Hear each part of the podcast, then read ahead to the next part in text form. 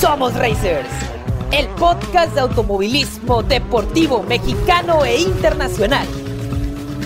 Luces encendidas. Bandera verde. ¡Vámonos!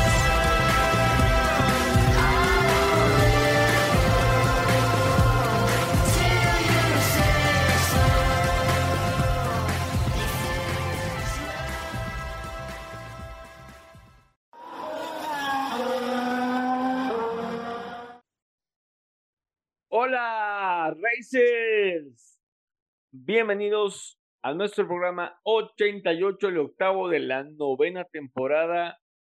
Gracias por recibirnos, gracias por escucharnos en este martes de esta, de esta semana, creo que es la última de septiembre. Hay mucha, muchísima información de automovilismo deportivo que surgió durante el fin de semana. Hubo bastante actividad en pista. Híjoles, tuvimos muchísimo, muchísimo automovilismo y lo más bonito es que tuvimos mucha eh, actividad de automovilismo mexicano y de pilotos mexicanos compitiendo a nivel internacional. Pero bueno, vamos a platicarles de en este programa lo que sabemos y lo que les traemos. Quiero dar la bienvenida a mis colaboradoras de esta semana. Juan Carlos se va a incorporar un poquito más adelante y está conmigo Irina. Hola. Hola Alonso, hola Grace, Racers, un gustazo como siempre estar otro martes aquí con ustedes. Como les dijo Alonso, traemos muchísima información de automovilismo nacional y de mexicanos en el extranjero y pues obviamente las categorías internacionales, así que quédense hasta el final, sé que les va a encantar. Antes de pasar con Grace, me está llegando ahorita, ahorita, eh, me está llegando una información de última hora, Racers. Aparentemente nos quedamos sin fecha de WRC para el próximo año. Déjenme checo bien la información. En efecto, en efecto, eh, el WRC, el Campeonato Mundial de Rally, no visitará México en 2024. Se nos cayó la fecha. En su lugar, y por la información que me está llegando ahorita, se va a realizar una edición del Rally de las Naciones, que es un evento invitacional, ya se llevó a cabo el año antepasado, en 2022, si no me equivoco, donde vinieron estrellas del realismo mundial, invitados, obviamente. Al parecer se van a usar las mismas rutas que se usaron el, el año, este año 2023 en el Campeonato Mundial de Rallys. Y entonces, a falta de hacerlo oficial, el WRC no visitará Guanajuato en 2024. No tendremos fecha del WRC el próximo año. Es una verdadera lástima porque es un evento maravilloso, muy atractivo que a la gente le encanta y que le da que le da proyección a México a nivel mundial, recibiendo uno de los de los eventos de automovilismo o de realismo, más bien dicho, más importantes que hay en el mundo.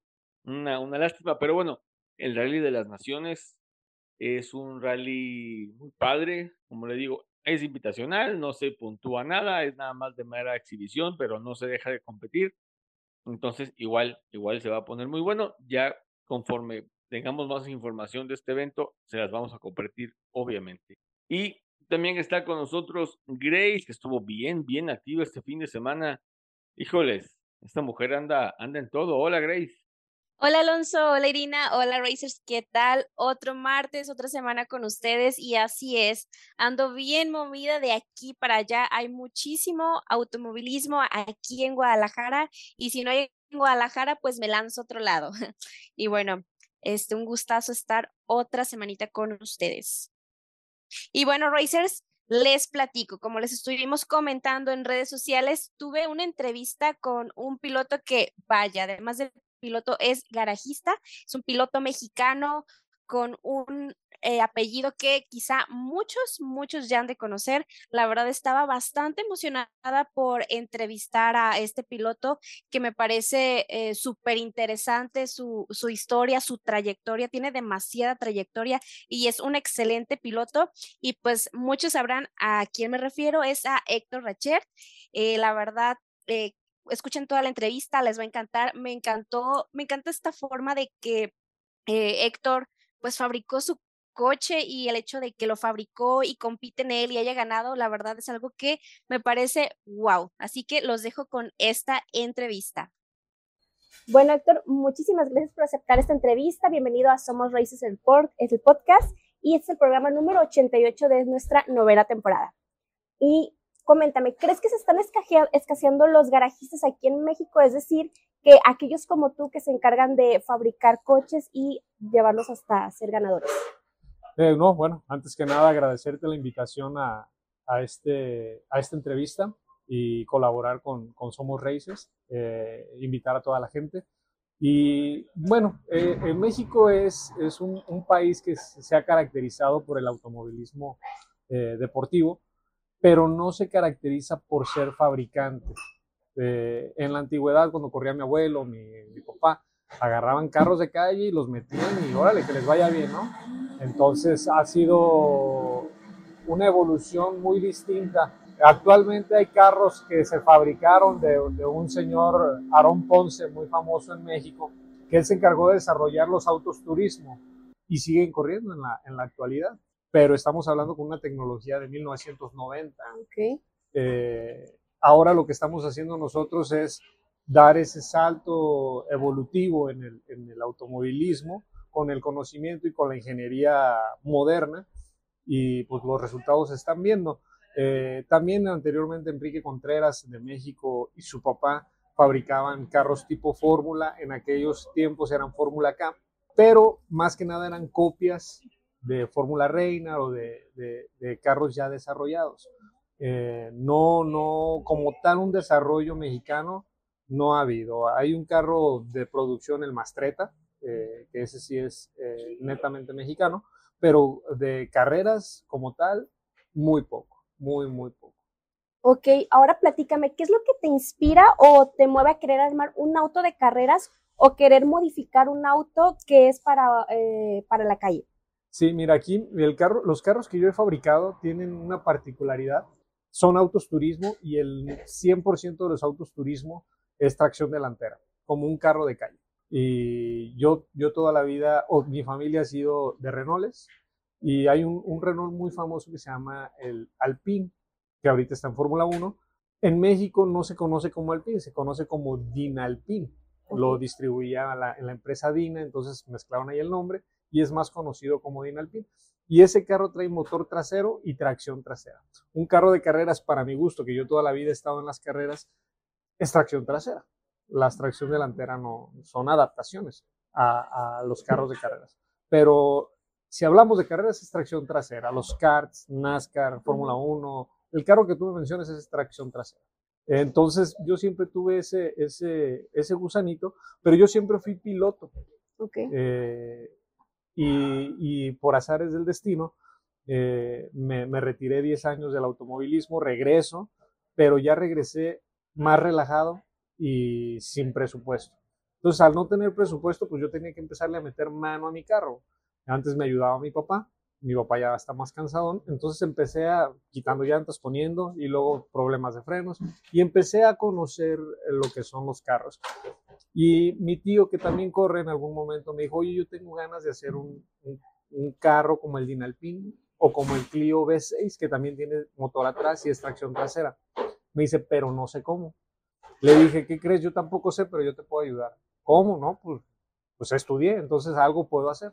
Y en algún momento me, me, me habla y me dice, oye Héctor, tengo un, Clio V6 original. De los tres que hay en México, lo tengo aquí en mi taller.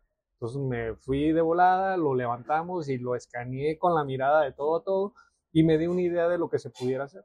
Y fue ahí donde nace la, la idea del, del Alpine, el primero que hago con motor trasero, pero con toda un, turismo, pero con todas las eh, refacciones o todo el, corazón de un Clio Sport.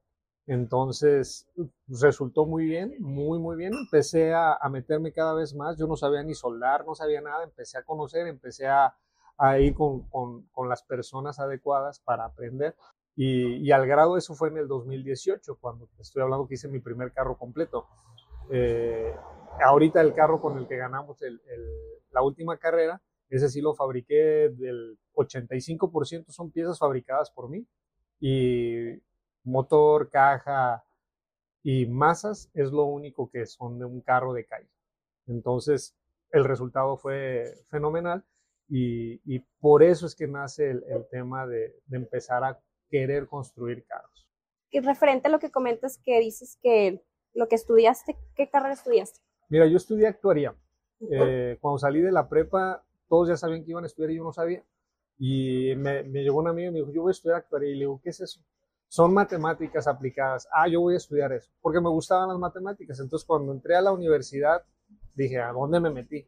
Porque llevé tronco común con físicos matemáticos, con ingenieros matemáticos y con, con actuarios. El actuario es el que le da valor al riesgo.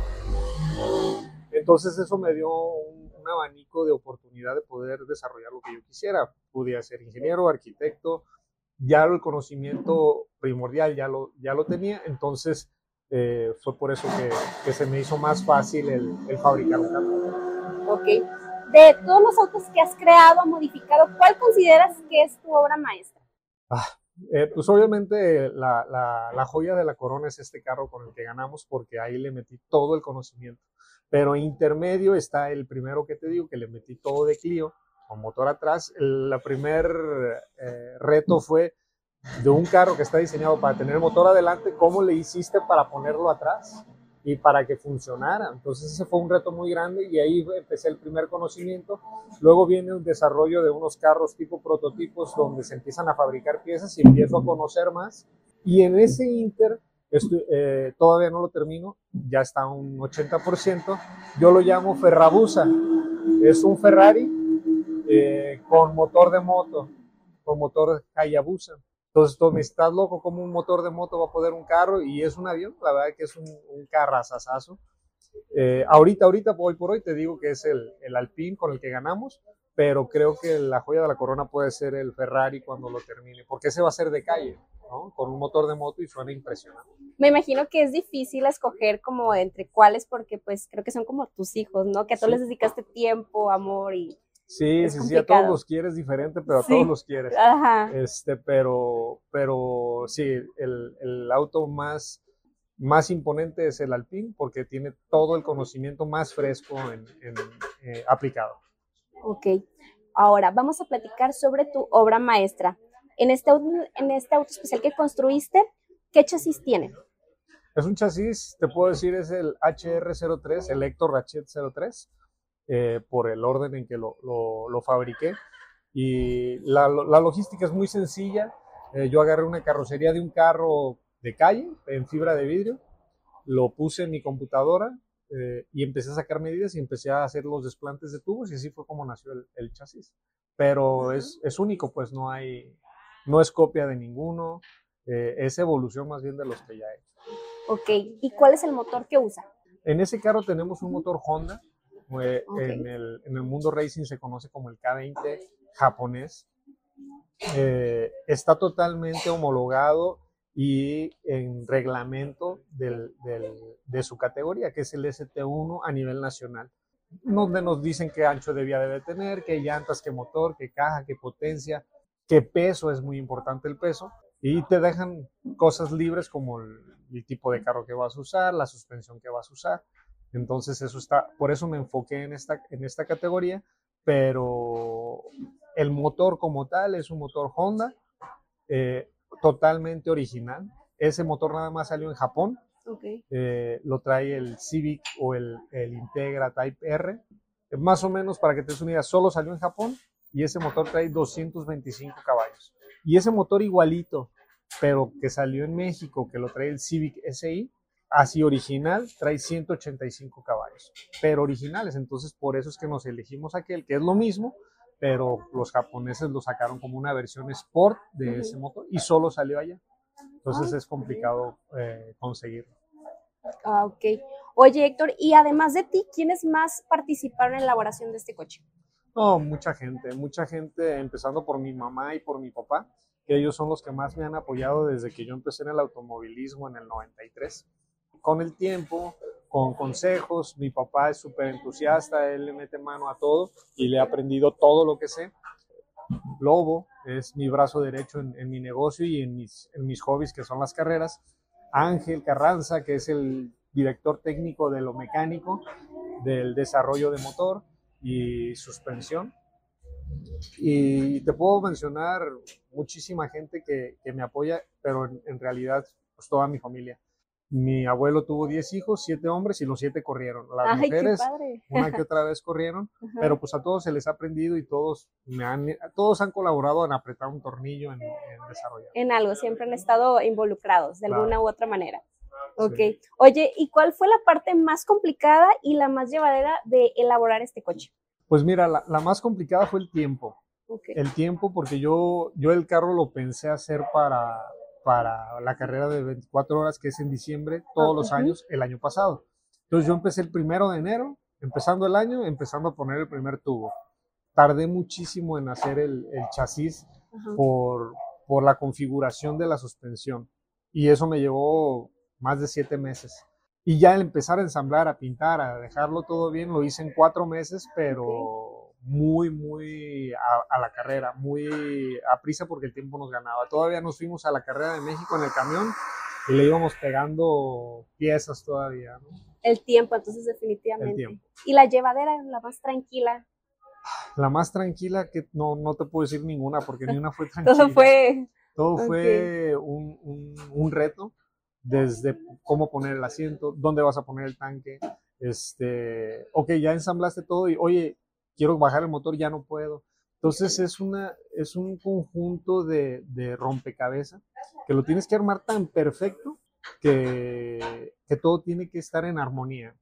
Eh, porque en esas carreras te pasa desde que te quedas sin frenos, de que hay que cambiar una llanta, de que hay que cambiar el motor, sí, un tema eléctrico. Entonces, yo no me daba cuenta hasta que empecé a hacer todo la- las horas, hombre, que necesita un carro para desarrollarse. ¿No? Entonces, eso, eso que me dices que fue lo más llevadero, correrlo.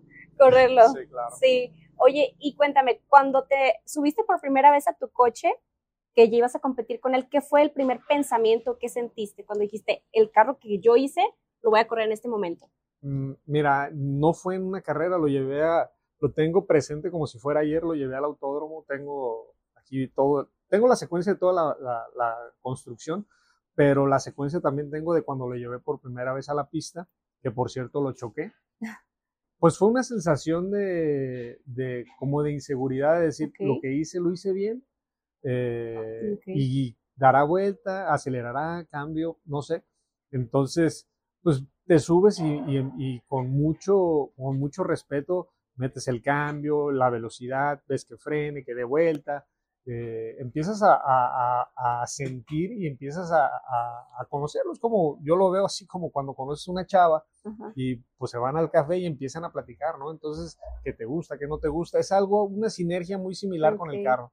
Cómo le gusta frenar, cómo no le gusta. Entonces, como a las de- décima vuelta, onceava vuelta, me emocioné tanto y lo choqué.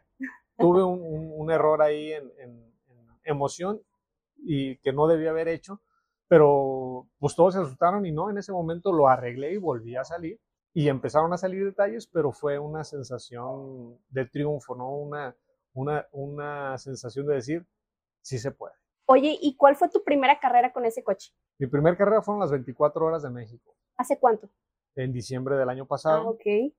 Eh, es la carrera más importante, la más competida, más de 400 pilotos, carros de todos colores y sabores, y, y esta es una de las categorías más eh, importantes y de más tradición en el automovilismo mexicano. Entonces se tienen todas las referencias del mundo. Aquí en Guadalajara tenemos al- al- a la persona que es, ha sido la más ganadora en toda la historia de esta categoría, se llama Roberto Fernández, y, y siempre ha sido pionero. Entonces, pues el reto siempre es él y la, la, la, la va- la vara que nos mide es él Sí. y la dejó muy alta. Cuando llegamos ahí en México, como te digo, todavía le íbamos pegando cosas, salieron muchos detalles. Mm, arrancamos el sábado a las 3 de la tarde y el domingo a las 2 de la mañana solucioné todos los problemas. A partir de ahí fue un, un cambio muy radical en el carro porque rompimos récord de pista. Obviamente fuimos los más rápidos Ok. y recuperamos bastante hasta el cuarto lugar. Entonces el carro dejó una sensación a los pilotos que lo manejamos y al espectador y a todos los compañeros de wow, o sea, qué carrazo, ¿no? Entonces Sí. fue, fue algo muy, muy especial. Oye, qué padrísimo. Oye, ¿y tu coche en qué otras categorías compite? La categoría es ST1, Ajá. eh, más bien en que en los campeonatos son diferentes. El campeonato de Copa Noti Auto ujú, tiene dos, dos modalidades. ok, La versión sprint, que son carreras como la que vivimos la última vez, de 20, de 25 minutos, ujú, y las carreras de duración. Yo el carro lo diseñé para hacerlo de duración, porque corremos mi hermano, mi papá y yo. Ok, Entonces, en las de duración, pues cambias piloto y Ujú. compartes, ¿no? También por el tema de Sí, que no claro. tenemos patrocinadores que nos puedan solventar los gastos. Todo lo absorbemos nosotros y pues es, es, es costoso. Pero en esas dos modalidades, en ese campeonato. Está el campeonato de Superturismos Tapatíos, que solo es sprint y tiene una o dos de duración. Y los, cada estado o cada región tiene su propio campeonato. Y en todos los campeonatos está esa categoría. ok. Entonces comentas que lo manejas tú y quién más, tu papá. Mi hermano, Ajá. mi hermano es siete años menor que yo y mi papá, pues 30 años mayor que yo. Eh, ya no corre al mismo nivel, pero sí lo corre. Y, y, pues la idea fue hacer el carro para nosotros. Ahorita ya en el equipo está Christopher Ochoa, que ah, hemos hecho una buena, buena mancuerna y es piloto de nosotros. Entonces, en las 24 horas, mi papá va a ser el director del equipo, Chris Ochoa el primer piloto, mi hermano súper. y yo. Tres pilotos vamos a ¿Cuál ha sido el mejor resultado que has obtenido con tu carro? Ganamos, ganamos. Este, en la, su primer carrera quedó en cuarto en, en las 24 horas. Y a partir de ahí, pues ha ganado todo lo que ha corrido, lo ha ganado todo aquí en, en- en Guadalajara. Ah, súper bien. Oye, ¿y algunos otros equipos de otras categorías nacionales te han buscado para que los ayudes en modificar a algunos coches? Sí, de hecho, tengo muy buena relación con, con- con toda la familia del automovilismo y me han buscado mucho y yo los he buscado para pedir consejo, pero actualmente, ahorita precisamente estoy terminando ya el segundo, El segundo carro porque tengo un, un grupo de, de amigos de cuatro pilotos que van a correr. Entonces, eh, estamos igual que el año pasado, marchas forzadas para que ellos puedan correr en el segundo carro e ir con un equipo más, más sólido, ¿no? Entonces, sí, sí ha habido eh, mucho acercamiento. Ahorita estamos en el proyecto de Prototipos México. Ah. Este, a mí no me tocó hacer el desarrollo, colaboré en el desarrollo, pero yo no lo hice. Me está tocando eh, colaborar en el ensamble de los carros. Son seis carros que ya están y vamos a llevar uno a las 24 horas. Es un, un proyecto muy, muy bueno y, y- y, pues estamos ahí empujándolo. Oye, Héctor, ahora vamos a hablar sobre tu faceta de piloto. ¿Cómo comienza tu historia en el automovilismo deportivo? Bueno, yo vengo de una familia 100% automovilismo desde mi abuelo, que corría en aquellas carreras en el Magdalena Michuca, que es el, el hermano Rodríguez. Como te comento, tuvo siete hijos, los siete corrieron, incluido mi papá. Yo no, yo no, yo no nací con carreras porque yo, mi mamá es de, de Sinaloa y nosotros, yo viví mi infancia en Sonora Ok. y allá no se hace nada más que béisbol. Ujú, Entonces, así estaba, mi abuelo se enferma, nos venimos aquí cuando yo estaba en sexto de primaria y fallece. Entonces ya nos quedamos aquí y mi tío corría. Y ahí fue cuando le, ya sabes que cuando uno está chico quiere todos los juguetes, ¿verdad? Entonces Sí. mi tío tenía su go-kart profesional y yo le dije a mi papá, oye, yo quiero uno. No, no, no. Mi papá como que no quería meterme al tema del Sí. automovilismo. Pues total, no sé qué pasó, lo convencí y me lo prestó y empezamos ahí, empezamos a, a hacer los pininos cuando tenía 13 años. Ok, oye, Héctor, ¿y con quién eh, inicia la dinastía? Sabemos que tu apellido es sonado en la escena nacional. No, como te digo, mi abuelo es el, el- el precursor de todo El eso. pionero de todo. Ajá, ahí. Él corría en la época de los hermanos Rodríguez y, y, pues todos mis tíos, ellos son de México, se vinieron acá a Guadalajara, yo nací aquí en Guadalajara y aquí hicieron el, el nombre todavía más, más fuerte, Más con, fuerte, más con, con todas las personalidades del, del deporte de aquí. Oye, entonces compites en superturismos tapatíos, en las 24 horas, ¿y qué otra categoría? Vamos a participar también en los prototipos México. Ok, Este, actualmente por el trabajo, por la familia, no podemos hacer gran cosa. ajá. Eh, Me preguntan, oye, ¿y ganas dinero? No, yo no, yo no gano dinero, más bien yo lo invierto, ¿no? Porque es un, un, gusto y un, un, hobby, pero corro con profesionales, corro con gente que sí vive de esto. Entonces todavía el, el, ganarles te da más, más, satisfacción, ¿no? Entonces sí, sí, aspirar, yo corrí NASCAR, corrí Fórmula 3, corrí lo mejor que hay aquí en México, pero cuando tenía 20, 25 años, ¿no? llegó el momento en que no, no había el apoyo suficiente y pues me, tuve que retirar porque no iba a dar pasos hacia atrás. Ahora ya lo veo diferente porque ya es un gusto. Entonces sí, ya correr un NASCAR, correr Supercopa es muy, muy caro, ¿no? Entonces mi edad ya no está para, para que un patrocinador voltee a verme. Ok, oye Héctor, y de todas las categorías que me mencionaste, ¿cuál consideras que es un reto para ti? ¿De las que corrí? De todas las que has corrido, sí. No, pues todas, como, como te comenté hace ratito, todas tienen su, su parte bonita y, y, que te reta, obviamente. Eh, pues NASCAR, estar con 30 pilotos en medio segundo es muy, muy estresante. Y un error te puede mandar del primero hasta el décimo o al último, ¿no?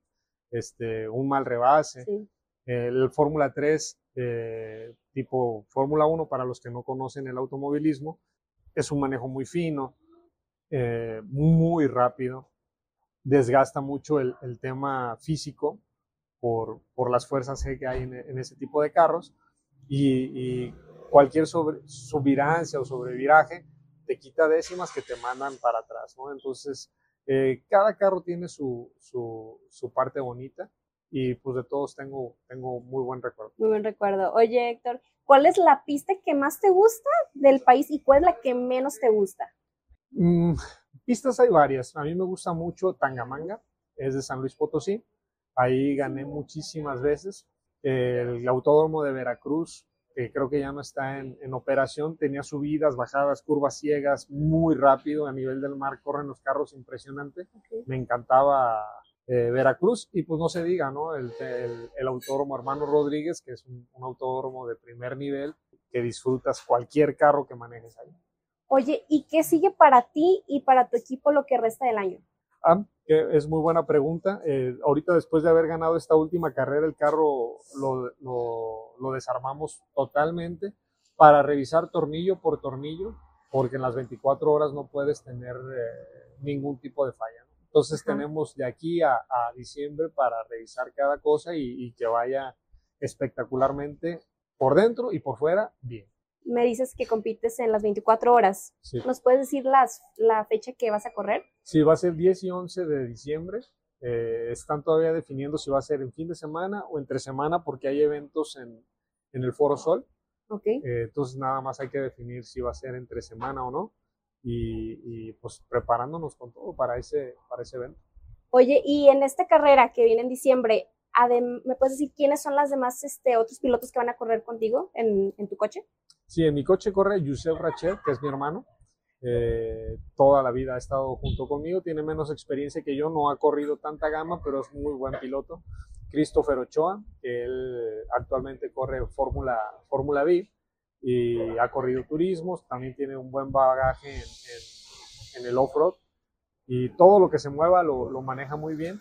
En el otro carro van Sergio y Oscar Andrade, eh, hermanos, que también son, son de, de, muy buen tiempo atrás, Hugo Flores y, y Luis de León. Ellos van a correr el, el, el, segundo carro y me están depositando toda la confianza para poder llegar a correr. Oye, ¿y alguno de estos pilotos que me mencionas ya habían este, competido en las 24 horas o es la primera vez? Sí, el año pasado cuando llevamos este carro también llevé otra versión de Clio Sport con motor atrás y ellos lo corrieron y les fue, les fue bien, entonces están con todo para, para mejorar el resultado. Excelente. Oye, Héctor, ¿nos puedes compartir tus redes sociales o cómo te podemos encontrar? Sí, con gusto. Digo, no, no me manejo mucho en redes sociales. Héctor Rachet, Rábago o el Toro Rachet en Instagram o en Facebook. Y, y, cualquier Rachet Racing van a encontrar algo de mí. Puedes invitar a todos este, los oyentes de Somos Racers a, verte en la carrera que tienes en diciembre. Sí, claro, o sea, todas las personas que, que tengan la oportunidad de vivir o de ir al autódromo en esas fechas, en diciembre, eh, les aseguro que se van a divertir como no tienen una idea, porque son 24 horas de puras carreras. Y, y, en todo el transcurso, en los pits es acceso libre, pueden ver carros de alta gama, este, hay track day donde van Ferrari, Porsche, hay, hay una, una, un espectáculo de carreras del fin de semana o entre semana en este caso, muy padre, en donde a los que estamos apasionados con el automovilismo nos la vamos a pasar muy bien. Y, y puedo, puedo invitarlos a los que escuchen, a tus, a tus eh, público, eh, que vayan conmigo y, y, yo me encargo personalmente de, de darles un, un, buen tour por todos los pits y que conozcan mi carro y que estén ahí estaría súper padre también, este, somos Racers, nos encantaría asistir para apoyarte, ver lo que es el evento. Y pues bueno, Héctor, una vez más, muchísimas gracias, que nos ha encantado platicar contigo y todo el equipo de Somos Racers te deseamos muchísimo éxito para tus proyectos y en la siguiente carrera. No, pues muy agradecido. Con, con la invitación nuevamente te comento y claro que sí, eh, son muy bienvenidos no solamente en las 24 horas, en cualquier carrera que, que estemos nosotros, somos racers, son parte de, del equipo de Racha. Muchas gracias, Héctor. Gracias a ustedes.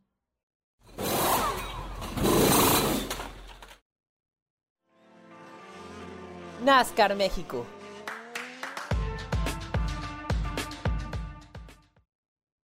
Y bueno, ahora sí, Racers, escucharon la entrevista. Espero que la hayan disfrutado, les haya encantado como yo la disfruté. Y ahora sí, nos vamos con Juan Carlos y con Alonso para que nos platiquen acerca de NASCAR México Series, que tuvo su décima fecha en el norte del país y vaya que estuvo divertidísima. Juan Carlos y Alonso nos van a contar qué fue lo que sucedió podríamos catalogar de atípico el Gran Premio de Carvel 240, décima fecha de NASCAR México Series, Challenge y Trucks, disputada los pasados viernes 22 y sábado 23 de septiembre en el Dorado Speedway de Chihuahua. Y decimos atípico porque el viernes el clima fue de lo más benévolo posible con autos y camionetas que ese día solo practicaron, pero el sábado, vaya que complicó el programa de carreras con retrasos, interrupciones e incluso ahí influyó ahora sí que de manera directa en los resultados finales. Pero bueno, también este fue el último compromiso de la temporada regular para los autos y en ella se han definido los clasificados a los playoffs así como a los mejores del campeonato regular, tanto de NASCAR como de Challenge. Recordemos que en el caso de las camionetas, tanto los que pasan a playoffs como el mejor de la temporada regular se definirán hasta en Puebla. El sábado más temprano se realizaron las tandas clasificatorias, tanto de autos como de trucks. Primero lo hicieron NASCAR y Challenge. Julio Rejón se quedó con la pole tras marcar un tiempo de 19.4 segundos y Rodrigo Rejón hermano de Julio, fue el más veloz de Challenge con 19.5 segundos. Muy destacable lo que han hecho los Rejón en esta recta final de la temporada. Y en las camionetas, el poleman fue Nico Rivas con un crono de 22 segundos. El que llegaba como líder del campeonato avisaba que quería tener un muy, pero muy buen fin de semana. Y quien tiene toda la información es Alonso, que tenía un ojo puesto en el Gran Premio de Japón y el otro en la NASCAR México ese sabadito y él nos va a contar cómo estuvieron las carreras de autos y camionetas en una noche que fue realmente loca allá en Chihuahua. Pues bueno, lo del sábado en la noche en el Dorado Speedway, ahí en Chihuahua, estuvo, bueno, tuvo de todo, tuvo de todo esa carrera, el programa original marcaba que primero las trucks saldrían a la pista y resulta que llovió. O sea, justamente cuando se estaban formando las camionetas para su carrera, cayó un aguacerazo sobre el, el Dorado. Pasó lo mismo en la fecha pasada, en mayo. Igual estaban, bueno, ya habían corrido las trucks en esa ocasión y antes de la carrera de NASCAR diluvió Machín.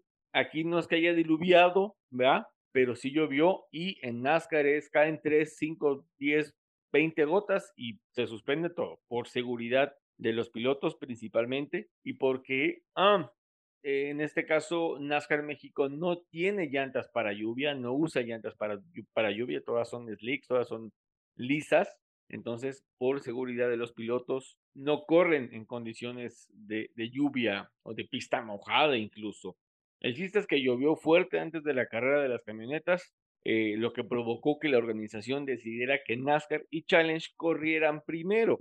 La arrancada había sido reprogramada para las 8. Originalmente la carrera de NASCAR iba a empezar a las 8.30 y la de Trucks a las 6.40, pero como les digo, ya se estaban formando las camionetas y ¡pum! que cae el aguacero.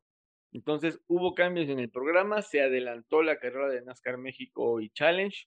La lluvia ya había cesado, pero la pista estaba mojada, así que había que secarla. De eso se encargó el crew de NASCAR México y una vez resuelto el asunto, arrancamos, arrancaron motores, perdón, y vámonos a correr, pero eh, poco les duró el gusto porque a la altura del giro 24 comenzó a llover de nuevo y bueno, ahí control de carrera decretó bandera amarilla encadenada y auto insignia, o, el safety car, como le quieran llamar. Luego bandera verde, que duró como tres vueltas nomás. Y luego la primera de dos amarillas de competencia para pit fríos a tres minutos. Regresaron a la pista y ¡boom! Ahora sí diluvió, lo que provocó la salida de la bandera roja. O sea, aparte de la lluvia, había un vientazo y eso también es motivo de suspensión de la sesión. La pausa estuvo bastante larga, más o menos 45 minutos de interrupción. La lluvia se dio, secaron la pista nuevamente y se relanzó la competencia ya en condiciones seguras para los pilotos. Tuvimos más o menos una hora de acciones en pista con varios cambios de líderes, accidentes, idas al muro. Apareció la segunda amarilla de competencia que permitía la entrada de los autos a boxes para cambio de llantas, repostaje de combustible, reparaciones menores por cinco minutos. Recuerden que esta prueba era 240 vueltas. Volvían los autos a pista y se ponía nuevamente en marcha la competencia. Javi Razo en ese momento comandaba, pero Max Gutiérrez le quitaba la punta. Chulísimos duelos por posiciones de podio y en la parte media agarrones en challenge también. Y que vuelve a llover y re. Y sale la bandera roja, se suspende la ascensión otra vez pero ahora fue más cortita, o sea, la lluvia que pasó fue un torrencial, pero como que pasó una nube, duró poquito. Vuelven a secar la pista, 12 minutos aproximadamente duró esta interrupción y se volvió a lanzar la carrera ya faltando pocas vueltas. En ese inter hubo otra bandera amarilla nada más por un accidente, pero sin comprometer el desarrollo de la competencia. Max Gutiérrez, Max Gutiérrez que supo cuidar el liderato que fue construyendo desde que comenzó la carrera concretó su primera victoria del año y una muy importante, pues con esto aseguró su clasificación a playoff. En segundo lugar llegó Rogelio López, el buen, el buen Roger se mantuvo ahí a la expectativa de sus rivales y con hambre de victoria, pero decidió sabiamente con esa experiencia que, la, que su trayectoria le ha dado para terminar la temporada regular de manera honorable con un podio y en tercero terminó Javi Razo posición que necesitaba para meterse a las eliminatorias como el segundo comodín. Recuerden que ya tenemos, ya entrevistamos, más bien dicho, a Max Gutiérrez, el ganador de Chihuahua, y también al buen Roger, que por ahí tuvo un año complicado, pero creo que este segundo lugar en Chihuahua salvó las papas, ¿no? Salvó las papas del fuego para Roger y creo que se va muy, muy satisfecho de la temporada regular. En Challenge, Coque de la Parra repitió victoria. Recuerden que ganó en Aguascalientes la fecha pasada. Triunfo muy cerebral del, auto 29 del HF Speed Racing, que supo llevar la competencia y mantenerse con los ojos en la meta a pesar de las interrupciones. Obviamente esto cala en los pilotos porque vas a un ritmo y de repente empieza a llover y te suspenden la competencia y tienes que rementalizarte otra vez para volver a competir. En segundo terminó Marco Marín, que nuevamente se quedó a un paso de la victoria. Creo que Marco termina un año, aunque no clasifica playoff, termina una temporada regular eh, decente, eh, satisfecho yo creo, a lo mejor no, porque su meta era pasar a los playoffs, pero desafortunadamente Marco, eh, vamos, estuvo con, constante y consistente en, en podios, hizo poles, eh, pero vamos, desafortunadamente no le alcanzó, le faltó la victoria para poderse meter en playoff. Y el podio lo completó Eloy Sebastián López, que ha tenido una temporada regular de altibajos, así como que una carrera sí y otra no. E-, el, el ex campeón de las camionetas el año pasado, eh, ah, para su primer año en, Challenge, pues no lo hizo, no, no lo ha hecho nada mal, pero no ha tenido como que el desempeño que él ha querido. Ahora, ¿cómo quedan entonces los playoffs de NASCAR y Challenge? Salvador de Alba termina como líder de la temporada regular. De hecho, él es nombrado campeón de la temporada regular en, primer lugar, obviamente. Germán Quiroga, ojito con Germán. Rubén García Mateos, ojito con Rubén García Mateos, que va por el pentacampeonato.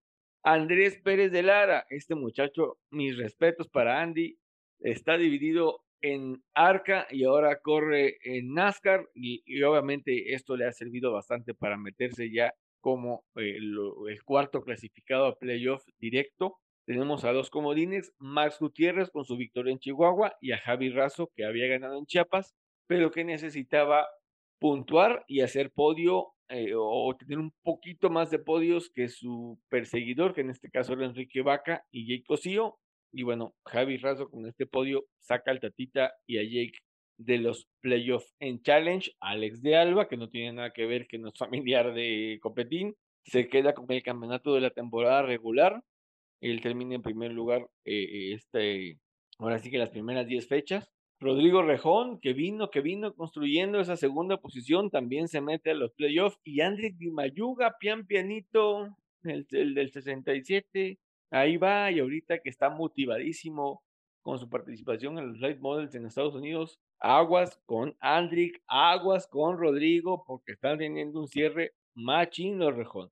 Y Coca de la Parra, con la victoria en Chihuahua, se mete como el comodín de, de Challenge. Y bueno, termina la actividad de los autos y nos vamos con las camionetas, porque las camionetas vinieron a correr casi a las 11, ¿qué? Como once y media de la noche cuando su carrera estaba programada a las 6.40 de la tarde.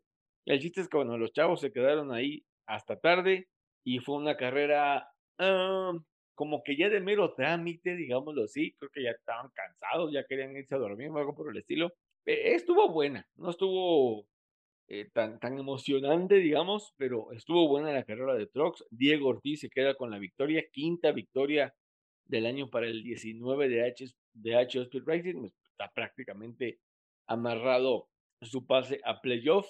Luego Nico Rivas en segundo lugar le costó terminar en esta posición, pero lo consiguió otro que ya está clasificado.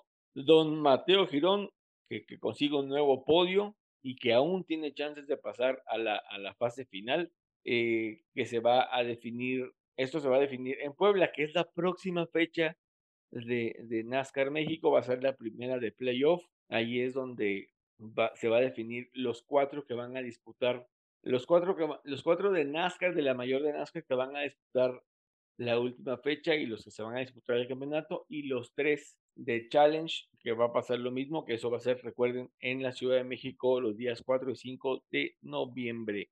Y en Puebla se va a definir quiénes son los clasificados finales a la final, ahora sí, igual en la Ciudad de México. Todavía no se define qué tipo de trazado se va a usar en Ciudad de México para el 4 y 5 de noviembre, si se va a usar el, el óvalo con la curva plana y con la peraltada, o si se va a usar el óvalo a la derecha, normalmente recuerden que NASCAR corre a la izquierda, eh, se va a todavía no se define si se va a usar el óvalo con el foro sol, o sea, como para darle un ingrediente ahí bonito a los NASCAR, todavía no se define, pero ahí va a ser la final. El chiste es que la próxima fecha de NASCAR México y Trucks es el, son los días 21 y 22 de octubre en el Autódromo Miguel E. Abet en Amozoc, ahí en Puebla. Y les digo, esa va a definir a los cuatro disputantes del campeonato y a los, a los cuatro disputantes del campeonato de NASCAR, a los tres de Challenge y a los cuatro de Trucks México Series. Entonces, esta fecha de Puebla va a ser clave para los que aspiran a ser campeones en este, en este año. Mexicanos en el extranjero.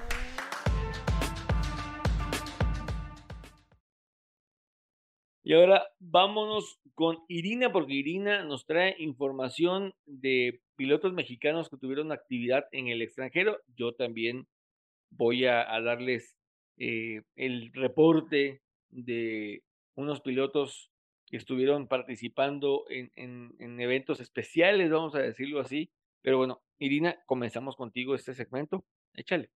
Gracias, Alonso. Y así es, Racers. Tuvimos la Eurofórmula en Monza el fin de semana pasado en donde el mexicano Noel León obtuvo su quinta pole de la temporada, reafirmando así su control en esta categoría y para la, eh, para la carrera del sábado, en la cual fue ganador. Pero desafortunadamente no, eh, su suerte no fue la misma para el día domingo en la carrera 2 de, de esta categoría, en la cual se tuvo que retirar y la cual fue ganada por Charlie Woods. Eh, actualmente el piloto mexicano se encuentra en la cima de la categoría con 304 puntos, seguido por Shields con 237 y Simonazzi en tercer lugar con 221. Y ahora nos vamos también a Europa, pero nos vamos a las cuatro horas de Spa-Francorchamps, en donde tuvimos la participación de los mexicanos Alex García y Sebastián Álvarez en la European Demand Series.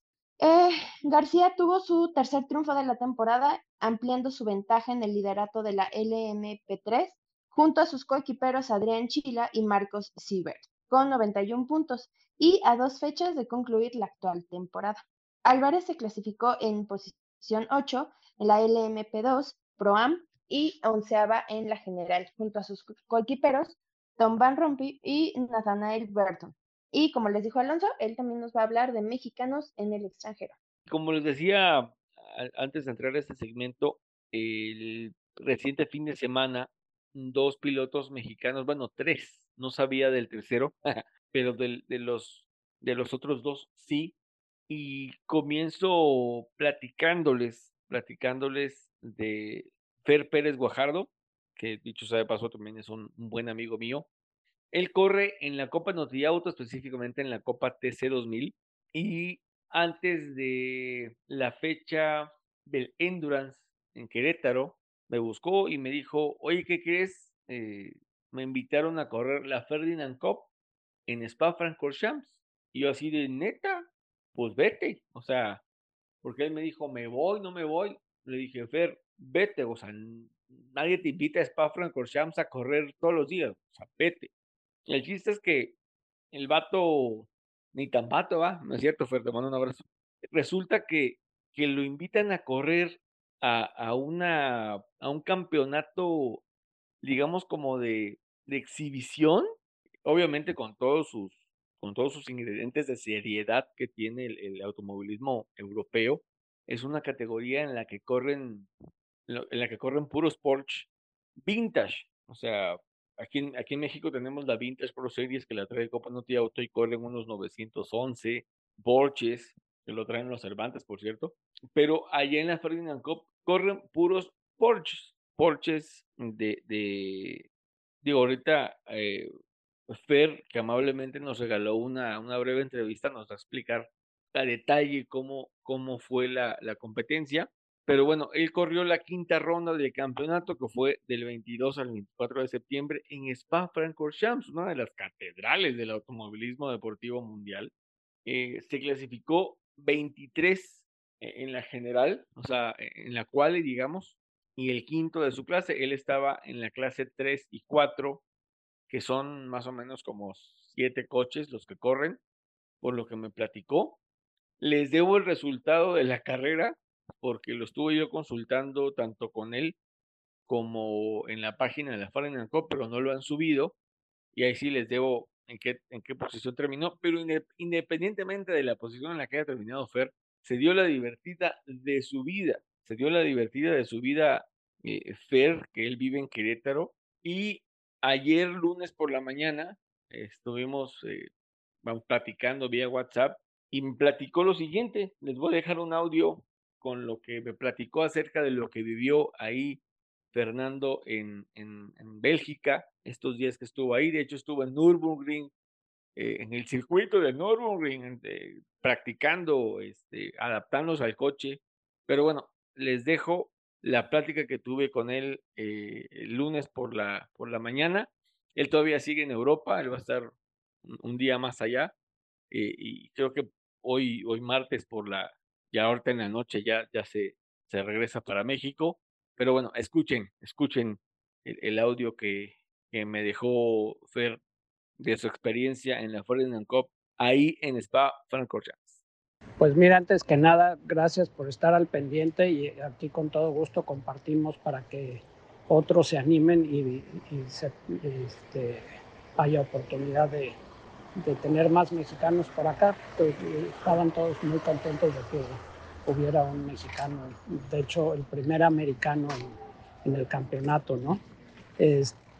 Como sabes, al principio fue un poquito estresante porque el auto en el que íbamos a correr no llegaron unas piezas y luego este, conseguimos otro auto y el piloto, el coequipero, resulta que lo operaron, entonces no puedo viajar y amablemente me consiguieron otro auto y otro coequipero. este, los autos están padrísimos, este, tenemos ahí de todas las categorías, todos son vintage, y este, pero están que se te cae la baba, ¿no? Y la forma en cómo los tienen y adecuados para correr decorosamente. Lo que pasa es que es un campeonato muy abierto. Eh, cada auto está, por lo mismo de las características que son clásicos, pues no hay una categoría así tan pareja. Lo que hacen es este, dividirlos por eh, caballos de potencia. Con eso ya eh, hacen las categorías. Entonces hay cuatro categorías. Nosotros íbamos en la categoría más chiquita, la de menor caballaje, en un 924.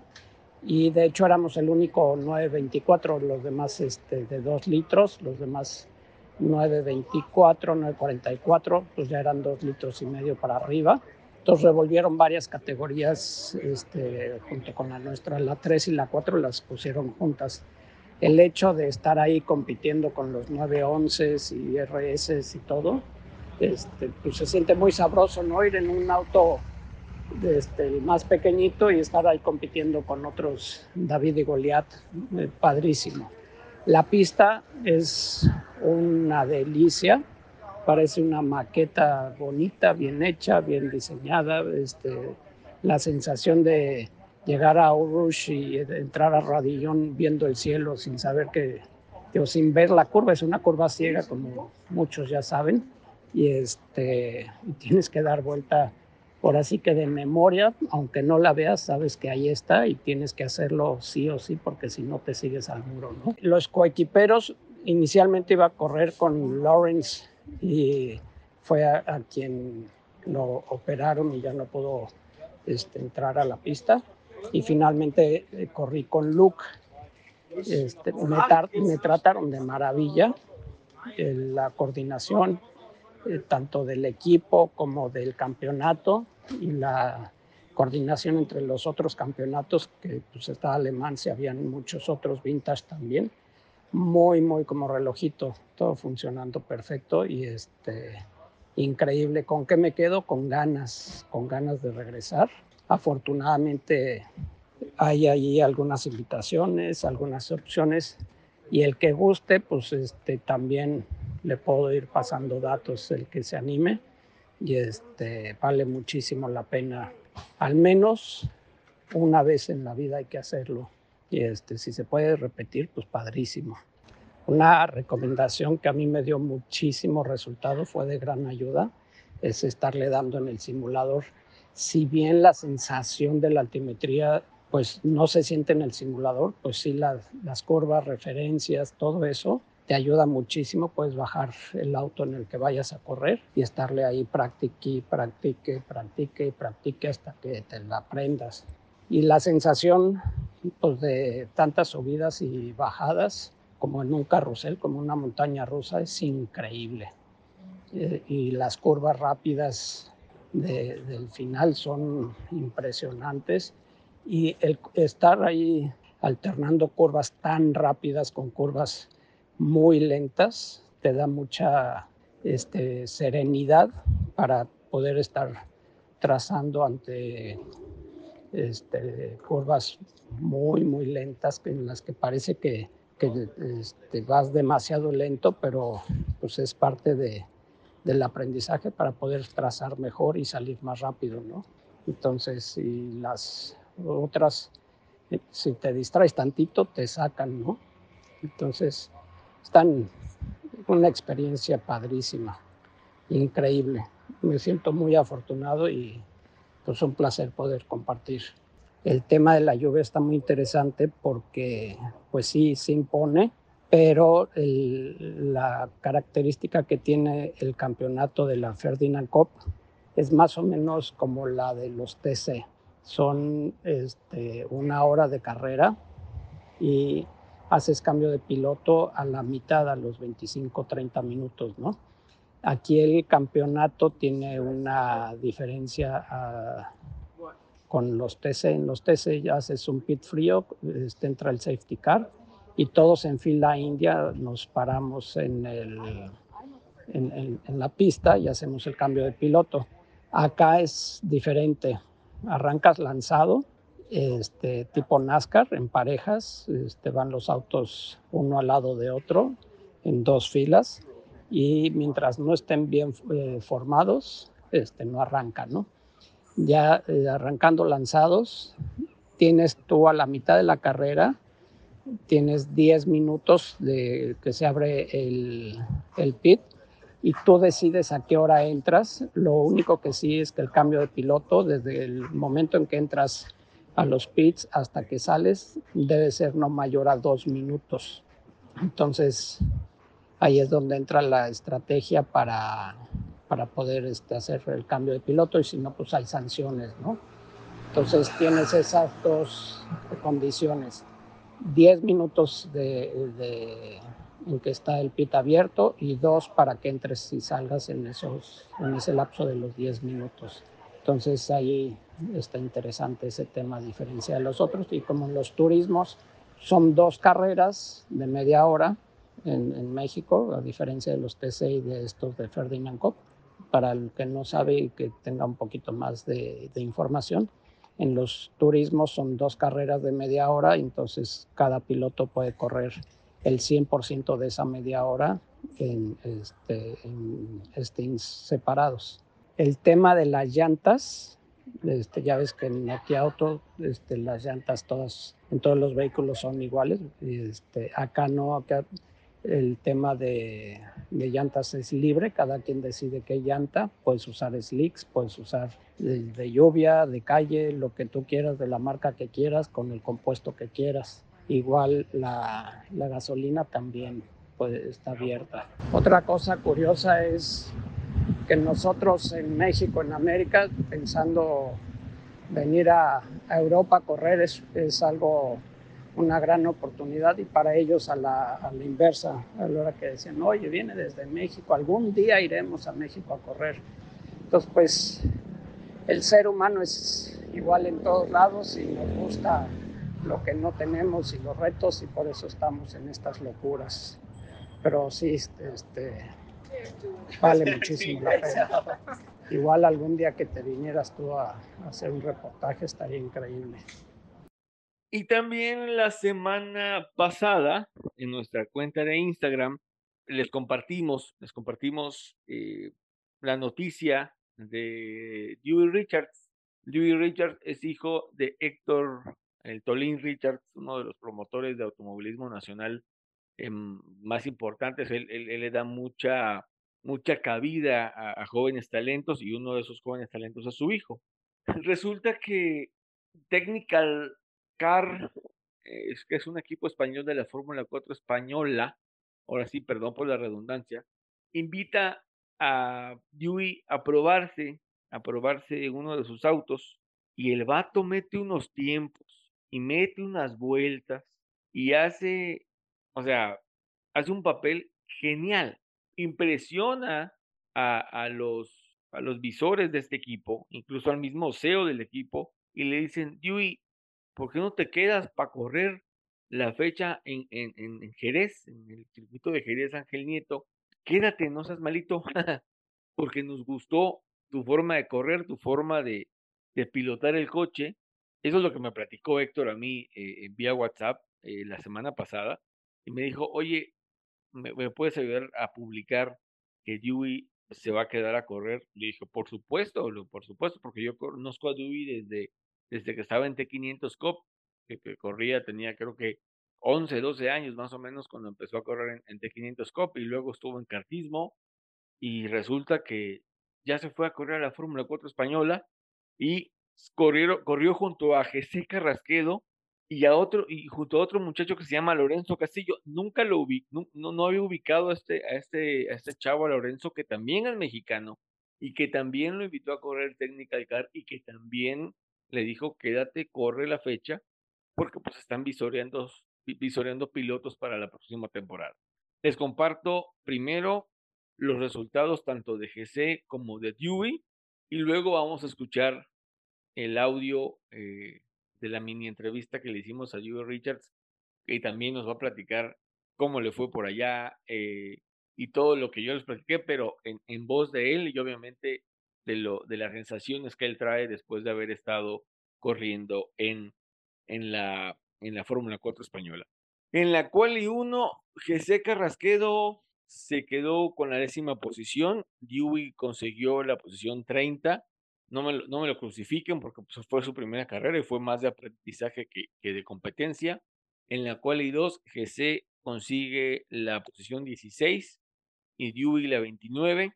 Luego la carrera 1, Dewey termina en la posición 23, se remontó casi 12 posiciones, algo así. Luego GC Carrasquedo termina en la 28.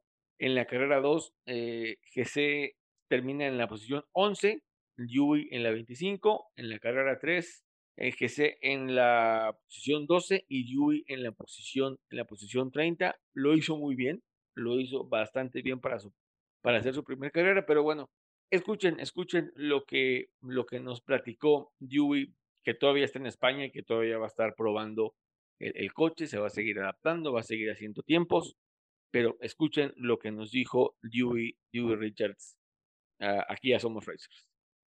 Hola, este, sí, este, tuvimos un buen fin de semana aquí en, en, el circuito de Jerez. Este, corrimos en el circuito de Jerez, Ángel Nieto, este, que mide 4 kilómetros, 4.4. Y sí, bueno, a mí me encantó el circuito.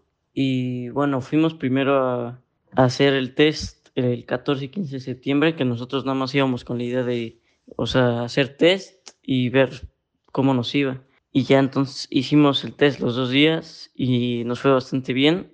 Entonces el equipo nos propuso que, o sea, que, querían que corriera las carreras con él, bueno, con ellos. Y pues acepté, este, nosotros, bueno, nos tomamos la carrera más, más que el resultado, nos lo tomamos más como entrenamiento para pues ganar experiencia, ya que todos los que están en la parrilla llevan más de 50 tests y os llevan toda la temporada corriendo, entonces nos lo tomamos más como experiencia y, y entrenar. Este, y nos fue bastante, bueno, el viernes nos fue un poco, o sea, bien, pero estábamos todavía demasiado lejos de los tiempos. Entonces eh, me fui un, poco desmotivado, pero, este, por ejemplo, anduvimos, fueron dos horas de test y anduvimos, o sea, muy, muy atrás y lo que, o sea, más me preocupó es que andábamos muy lejos estábamos como a cuatro segundos del primero, pero al siguiente día ya, este, en la primer práctica estuve como 29 y ya estábamos como a,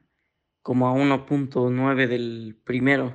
Entonces ahí ya mejoramos muchísimo cada sesión y mi primera quali creo que califiqué 30, éramos 35, califiqué 30, luego en la, la primera carrera, eh, que fue ese mismo día, este, se me apagó en la arrancada, yo creo que por los nervios, porque antes habíamos hecho test de arrancada y me, fue muy bien, pero pues en ese momento yo creo que los nervios me ganaron, entonces me fui hasta 35, pero de ahí pues eh, fui recuperando, hubo demasiados safety cars, entonces me pude recuperar como de 35, como gané como 12 posiciones, entonces sí, o sea, me acabé la carrera en 23 y luego el siguiente día teníamos una quali 2, que era para la última carrera, la 3. Y en la carrera 2 arrancábamos, depende de la segunda vuelta mejor de la quali. Entonces en la quali, en la quali 2 nos fue bastante bien igual. Calificamos 29 para la carrera 3. Entonces después fue la carrera 2 que arrancamos 33. Eh, conforme la vuelta, segunda mejor vuelta de quali. Y arrancamos muy bien, ganamos como tres posiciones y de ahí fuimos, fuimos avanzando y acabamos de 33, arrancamos y acabamos en 24, creo. Entonces esa fue bastante bien. Luego la última carrera, que para mí era como la no, no, no, donde más podía llegar a hacer cosas, eh, arrancaba 29 igual tuve una muy mala arrancada y me fui igual a último, 35. Eh, y ahí venía, remonté, o sea, traía un ritmo muy bueno. Este, o sea, me fui hasta atrás, pero los alcancé en la primera vuelta y de ahí todo el tiempo peleando. Eh, ya veníamos al final peleando como la, en la posición 23 por ahí, pero peleando con, un, con otro piloto, tuve un bloqueo de llantas y de ahí como que la llanta se, se cuadró y se empezó a hacer muy fea.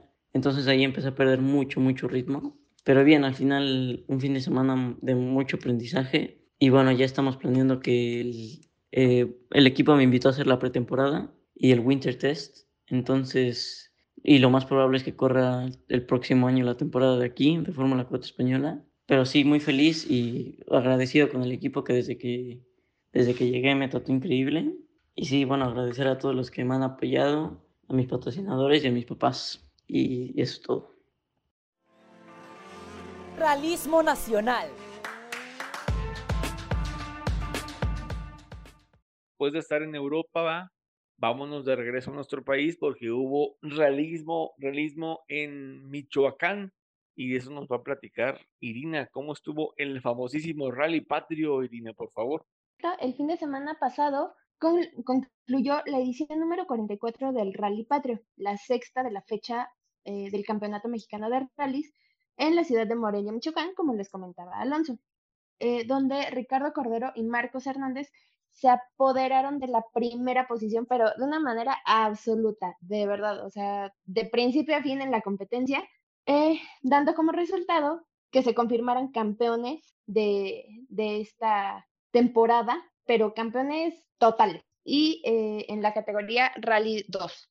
Con este campeonato logran obtener 14 títulos de diferentes seriales, tanto nacionales como internacionales. Mm, simplemente Marco Hernández acumula su, noveno campeonato nacional, o sea, ya son bastantes, más los siete que tiene en FIANACAM y seis de Panamericanos.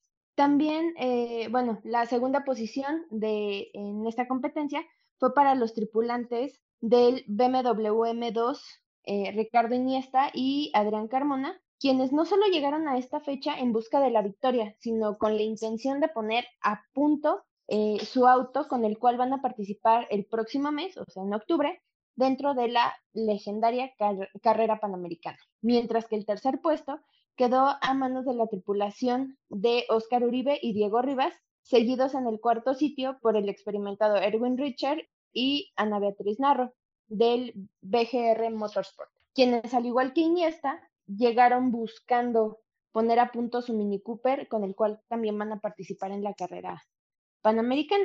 Finalmente, cabe mencionar que el capitalino Francisco Name y Armando Zapata se vieron forzados a abandonar la competencia por la pinchadura de dos neumáticos durante el tránsito de la TC5. Sin embargo, esto no mermó su accionar ya que después de su participación en el Rally Patrio, se confirman también como campeones nacionales del Grupo 1 y se afianzan en el segundo lugar general del certamen. La siguiente fecha y última de la temporada será en Tierras Tapatías, cuando se celebre el Rally Montañas en Tapalpa, Jalisco. Seriales mexicanos.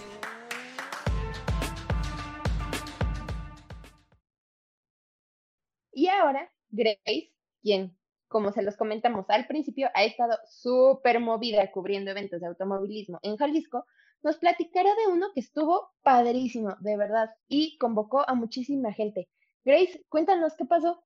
Gracias, Irina. Pues bueno, les comento, Racers, que se trató del Campeonato Nacional de Drift, Mexican Drift Champions, y pues tuvo lugar aquí en el Autódromo de Guadalajara. La verdad estuvo súper padrísimo.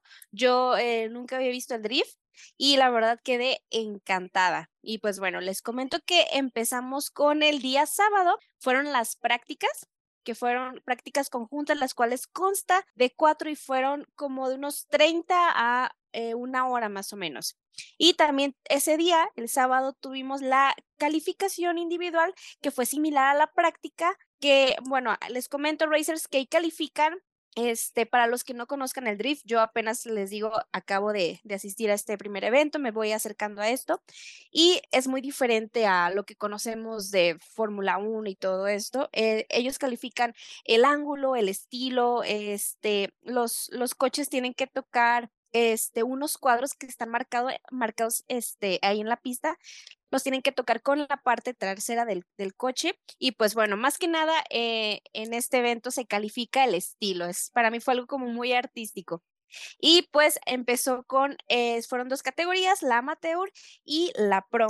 Eso fue el día sábado, que la verdad fue un evento bastante largo. Ahora nos vamos para el domingo. Eh, tuvimos la presentación de todos los pilotos de ambas categorías y la ronda de eliminatorias y comenzamos con la categoría amateur y lo que consistía fue en dos pasadas de cada uno, que aquí sería el perseguido y el perseguidor y después se invierten los papeles. Aquí se trata de eh, que se traten de acercar este, el que está persiguiendo, pero sin chocar.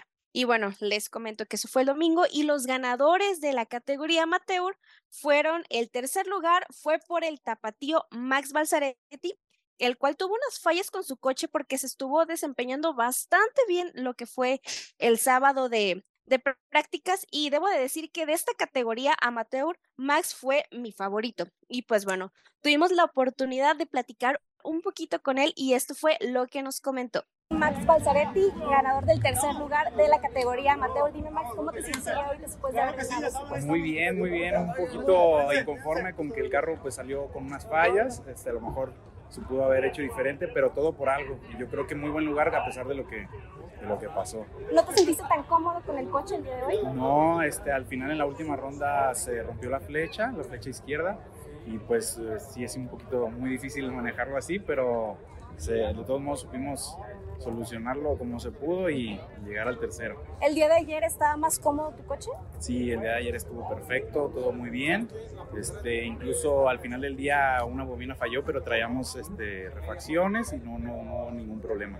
De esta temporada, ¿consideras que esta carrera del día de hoy fue la más complicada o has tenido algunas otras más complicadas? Eh, complicada en tema de fallas de motor, sí o más bien fallas del carro, pero en tema de pista, esta pista a mí me encanta, es muy fácil, es la superficie es plana, no tiene peraltes, eh, no tiene tampoco este, mucha cuestión de dificultad para el motor, de que esté elevaciones o algo así.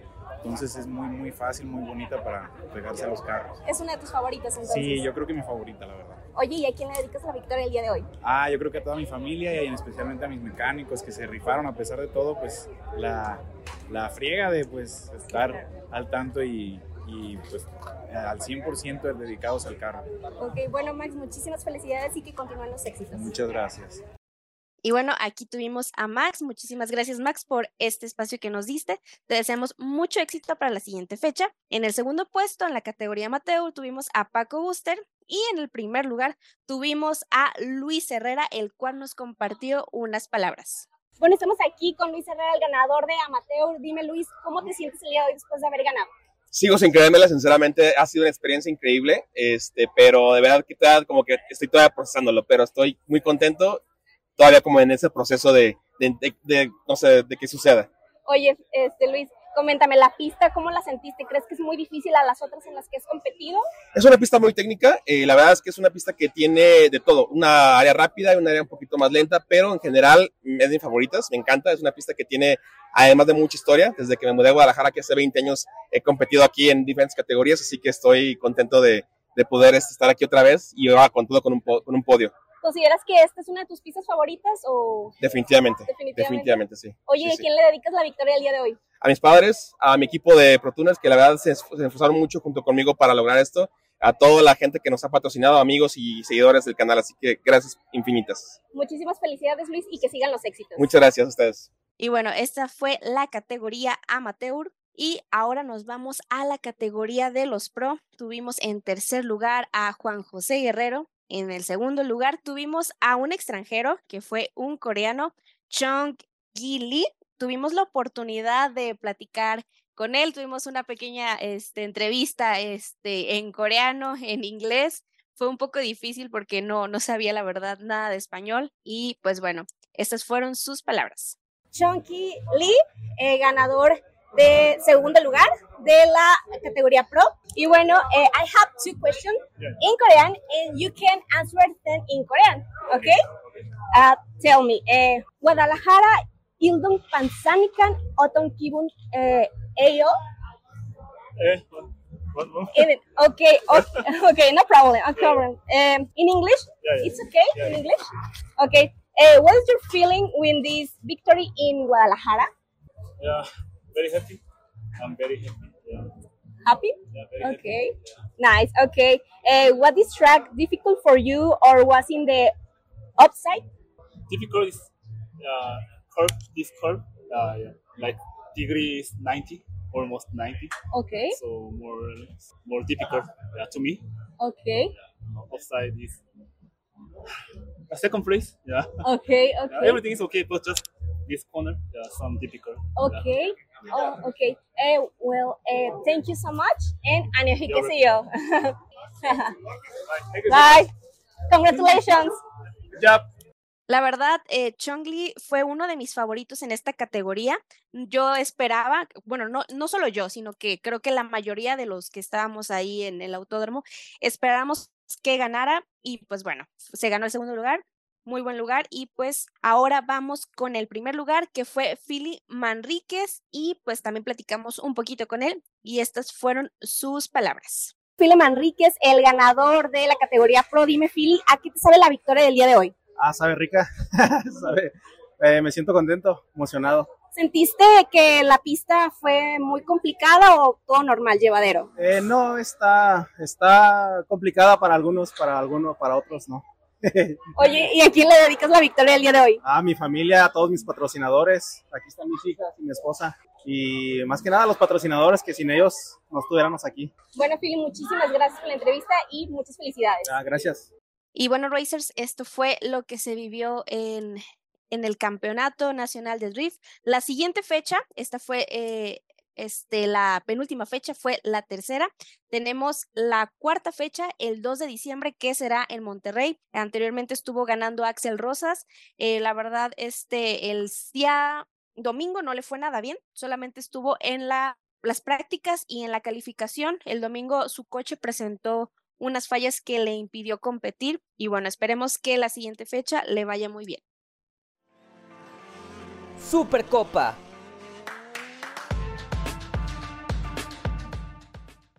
Y bueno, una categoría nacional regresa a la pista este fin de semana, de la cual, de la cual se trata y cómo va a estar la cosa. Alonso nos va a platicar un poquito. Después de casi mes y medio de ausencia, la Supercopa y sus seriales Gran Turismo México, Tractocamiones, Fórmula 5 y el Mex Bike vuelven a la acción para la séptima fecha de la temporada, la penúltima, y en uno de los escenarios más importantes para el deporte motor nacional, el Autódromo Miguel Eabet de Puebla. La cita es este fin de semana, sábado 30 de septiembre y domingo 1 de octubre, en el recinto de Amozoc, en el que también estará compitiendo Champ and Track MX con el Gran Premio Gerardo Sanz en homenaje al famoso tiburón volador, expiloto veracruzano y uno de los promotores de automovilismo regional más importantes del país. La configuración que se usará es la de circuito internacional de 3.2 kilómetros. El sábado, como ya es costumbre, los seriales de Supercopa tendrán prácticas libres y las respectivas clasificaciones. En el caso de Chaman Track, tendrán una práctica, su clasificación y dos carreras. Todas esas sesiones serán el sábado. El domingo, Supercopa tendrá sus carreras. La división Pro 2 de Mex Bike abrirá el telón alrededor de las 10 de la mañana. Luego tendremos a la clase Pro 1 también del Mex Bike. De ahí viene el primer hit del Gran Turismo México y sus divisiones Pro 1, Pro 2 y GTM Like. Supermotos, la división estelar del Mex Bike, disputará su carrera y después los monoplazas de la siempre emocionante Fórmula 5 tomarán la pista poblana para su única carrera de la jornada. Los poderosos autos del GTM regresan al trazado para su segundo y último hit del día. El domingo, a eso de las 2.45 de la tarde, cerrará con la batalla de los monstruos del asfalto, los tractocamiones, que siempre nos brindan un espectáculo deportivo sin igual y levanta de sus asientos al público que asiste. Como les dijimos al principio, la de Puebla será la séptima fecha de la actual temporada de esta categoría mexicana. Y lo crean o no, ningún campeonato de los seriales que la conforman está aún definido. Todo indica que conoceremos a los campeones en la última cita del año que será en Mérida a finales de noviembre. ¿Cómo llega al Miguel Abed cada serial de Supercopa? Comenzamos con la división Pro 1 del Gran Turismo México. Ahí lidera la dupla del Sideral Aga Racing Salvador de Alba y Jorge García Arce con 939 puntos, seguidos por la mancuerna del auto 42 de JB Motorsport, Gerardo Nieto y Rudy Camarillo con 910 unidades. El tercer lugar es Pepe Arellano que tiene 901 puntos. En Pro 2 mandan los Anela, Don Santos y Franco su hijo, que suman 1.118 puntos. Irán Sánchez les pone presión con 1.044 unidades y Rafa Ballina marcha tercero con 1.026 puntos. Cristian Valderrama comanda la tabla del GTM Light con 1.091 puntos, pero Víctor Barrales Jr., perdón, Víctor Barrales ya se le acerca con 1.054. El Toro Rodríguez es tercero con 944 unidades. Pasamos a los tractocamiones donde la cosa no está cerrada sino lo que le sigue. Homero Richards es el mandamás con 464 puntos, pero Paul Jordain le respira en la nuca con solo dos puntos de diferencia. El capitalino tiene 462. Santiago Tobar no quita la vista del título y marcha tercero con 451 puntos. Enrique Reina e Iván González siguen con su duelo particular por el título en Fórmula 5, el potosino lidera la tabla con 490 puntos, mientras que el guanajuatense tiene 452. Tercero es Javier Girón con 362 unidades. En el apartado de novatos, Miki Pérez, la sorpresa de la temporada, lidera con 446 puntos, seguido por Joshua Aguilar en segundo con 410 puntos y por Egui Cisneros que tiene 100 puntos menos que Joshua. Desafortunadamente, seguimos sin información sobre el estado del campeonato de MX Bike. En la página web de Supercopa, que es donde consultamos la puntuación, sigue teniendo info del año 2022 para esta categoría de motocicletas. La venta de boletos continúa en la página redaccess.com y pueden adquirirlos desde 150 pesos más cargos por servicio para grada general o bien si quieren estar más cómodos, pueden adquirir una entrada VIP desde 1.950 pesos para que estén en una terima bien acondicionada, con sombrita, servicio de alimentos y bebidas ilimitados. Ya saben, ya saben que siempre les vamos, los vamos a invitar a ir al autódromo a ver las carreras en vivo para que la experiencia sea muchísimo mejor. Estamos gestionando eh, cubrir presencialmente el evento en Puebla para atenderles a todos ustedes información, mejores momentos y resultados en tiempo real de la Supercopa. NASCAR.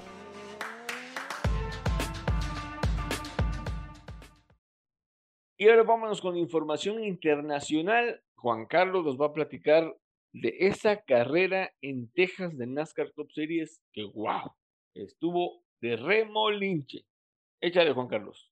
Así es, Racers, la ronda de los 12 ya inició y en Texas, vaya que si se que representó un sufrimiento para la mayoría de los pilotos, tuvieron que lidiar con nada más y nada menos que 11 banderas amarillas durante toda la carrera. Pero como dice el dicho, a río revuelto, y pues bueno, quien fue un muy buen pescador en esta ocasión fue el piloto William Byron, quien aprovechó el último reinicio para tomar la delantera, liderar las últimas seis vueltas, las únicas en las que estuvo al frente de toda la contienda, pero que fueron las más importantes, estas seis vueltas en las que pudo escaparse y cruzar la meta con casi dos segundos de ventaja sobre Ross Chastain, que también se aplicó al final, y de un Boba Wallace que realmente comenzó inspirado en esta ronda de los playoffs, el piloto de 23-11 realmente venía con la intención de ganar, logrando la pole y además liderando la mayor cantidad de vueltas, que fueron 111 eh, de las 267 que se corrieron, pero al final perdió ritmo y dejó escapar una victoria que parecía cantadísima. Sin embargo, se lleva muy buenos puntos, lo que parece, en lo que parece ser, yo creo que ya es su mejor actuación de su carrera, ya que nunca había liderado tal cantidad de giros eh, en, su, en su paso por la, por la NASCAR. Y este piloto comenzó, ah, como les dije, muy, muy inspirado. Y pues es cuestión de ver si puede meterse entre los primeros eh, ocho después de esta tanda de clasificación. Por el momento se encuentra en el lugar número 9, pero ahí va, ahí va, ahí va. Empezó muy bien, como les dije, se ve que tiene toda la intención. Ahora sí que, como quien dicen, como de, de callar bocas. Recuerden que fue muy abucheado, que ha sido muy criticado, que la gente no lo quiere ahí en los playoffs, pero bueno, con actuaciones como esta, pues parece que puede ir ganando este, ahora sí que más apoyo y sí, esperemos que, que siga con esta racha. Quienes no tuvieron ahora sí que muy muy buena suerte, o que tuvieron muy mala suerte de plano fueron Ryan Blaney, Larson y Bush, quienes tuvieron que abandonar debido a incidentes en la pista. Denny Hamlin también tuvo un choque con Ty Gibbs en la entrada de los boxes, pero se pudo recuperar para llegar en quinto lugar. La suerte no estuvo del lado de Ty Gibbs, quien realmente su coche quedó muy dañado y pues well, sí tuvo que abandonar. Busher, Truex y eh, Tyler Reddick, bueno, definitivamente tampoco encontraron el rendimiento en toda la carrera y terminaron fuera del top 10, quedando en el doceavo, en el lugar número 17 y en el lugar número 25 respectivamente, algo que no va muy bien para estos tres pilotos que están en la ronda de los 12 y pues bueno, no les fue muy bien empezando esta, esta nueva etapa. todos, con todos esos inconvenientes y aciertos, pues bueno, dejan muy abierta la ronda de los dos en las que estamos, en esta etapa de los playoffs. Quien hasta el momento solo tiene su pase asegurado, pues es el ganador de esta carrera en Texas, que es William Byron, quien de paso también le dio una victoria, una victoria histórica para un equipo que también es histórico y hablamos de la victoria número 300 para Hendrick Motorsports que se convierte en el equipo más ganador de la máxima categoría de autos stock. Así que esta victoria seguro se, servirá para motivar no solo al piloto sino a todo el equipo para ir por el campeonato en esta temporada. Y bueno ahora sí vamos a la tabla de posiciones de cómo quedó esta carrera allá en Texas. Y bueno, William Byron en primer lugar, seguido de Ross Chastain en segundo, como le dijimos, Boba Wallace inspiradísimo en el tercero, Christopher Bell, eh, ahí estuvo batallando un poquito, pero logró hacerse el cuarto lugar. Danny Hamlin, como ya dijimos, también tuvo que superar ahí algunos problemitas y se hizo del quinto, muy buen quinto lugar. Kevin Harvey en el sexto, Brad Keselowski, discreto, pero ahí está en el top ten. Daniel Suárez, eh, octavo lugar, muy padre ver al mexicano en, en un top 10 ya ah, en este ocaso de la temporada. Ricky Stenhouse Jr. en noveno lugar y el décimo lugar lo cerró Chase Briscoe para esta que fue la um, Auto Trader Eco Park Automotive 400 allá en Texas. Y vámonos ahora a los resultados, pero de cómo quedan lo, cómo está ahorita la lista de los 12, que pasa, la lista de los 12, cómo van los primeros ocho que pasarían a la siguiente ronda si se acabara esta, esta etapa en este momento. William Byron está en primerísimo lugar, seguido de Denny Hamlin en segundo. Chris Buescher está en tercero. Eh, Christopher Bell se encuentra en el cuarto lugar. Martin Truex Jr. en quinto. Ross Chastain en sexto. Brad Keselowski se encuentra en séptimo lugar. Y el último lugar eh, de los ocho deseados está Kyle Larson con muy muy buenas posibilidades o probabilidades de poder pasar a la siguiente ronda si sigue con este ritmazo es Boba Wallace y de ahí le seguiría Tyler Reddick en, décimo lugar. Ryan Blaney se encuentra en el 11 y Kyle Bush es ahora sí que el que está bailando en la cuerda floja.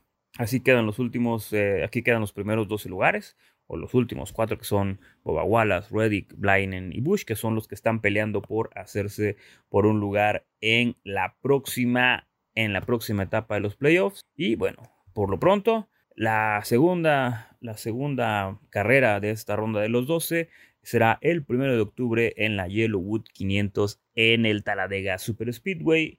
Y como siempre, Racers, pues ya saben, aquí tendremos el seguimiento de esta muy, muy emocionante etapa final del campeonato de la NASCAR Cup Series. Y pues bueno, los estaremos, eh, les estaremos dando los resultados la próxima semana. Y esperemos que, que nos sigan como, como siempre. Fórmula 1.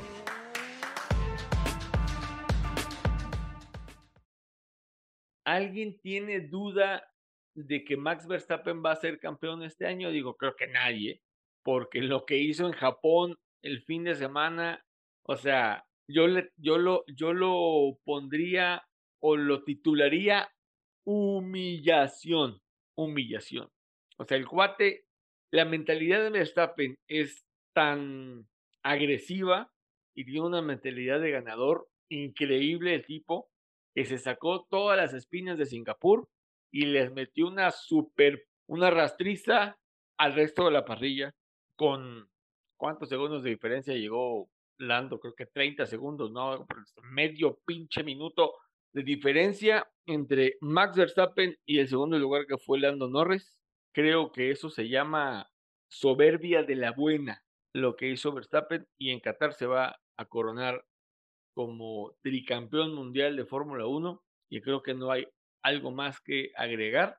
Eh, metió unos tiempos en prácticas libres y luego esa pole, o sea, me encantó que en radio les dijo, querían, su querían el minuto 28, ahí tienen su pinche minuto 28, ahí está, ya, es lo que me andaban pidiendo, tomen. O sea, me encanta la actitud de este cuate que muchos expertos coincidimos en que está llamado, o no, no está llamado, está construyendo su leyenda, está construyendo cosas muy grandes y créanme que va en camino a ser uno de los pilotos más históricos que ha tenido la Fórmula 1. A lo mejor me estoy adelantando, a lo mejor estoy exagerando, pero creo que si alguien le puede romper el récord de títulos a Hamilton y a Schumacher, es este chamaco neerlandés que corre en Red Bull.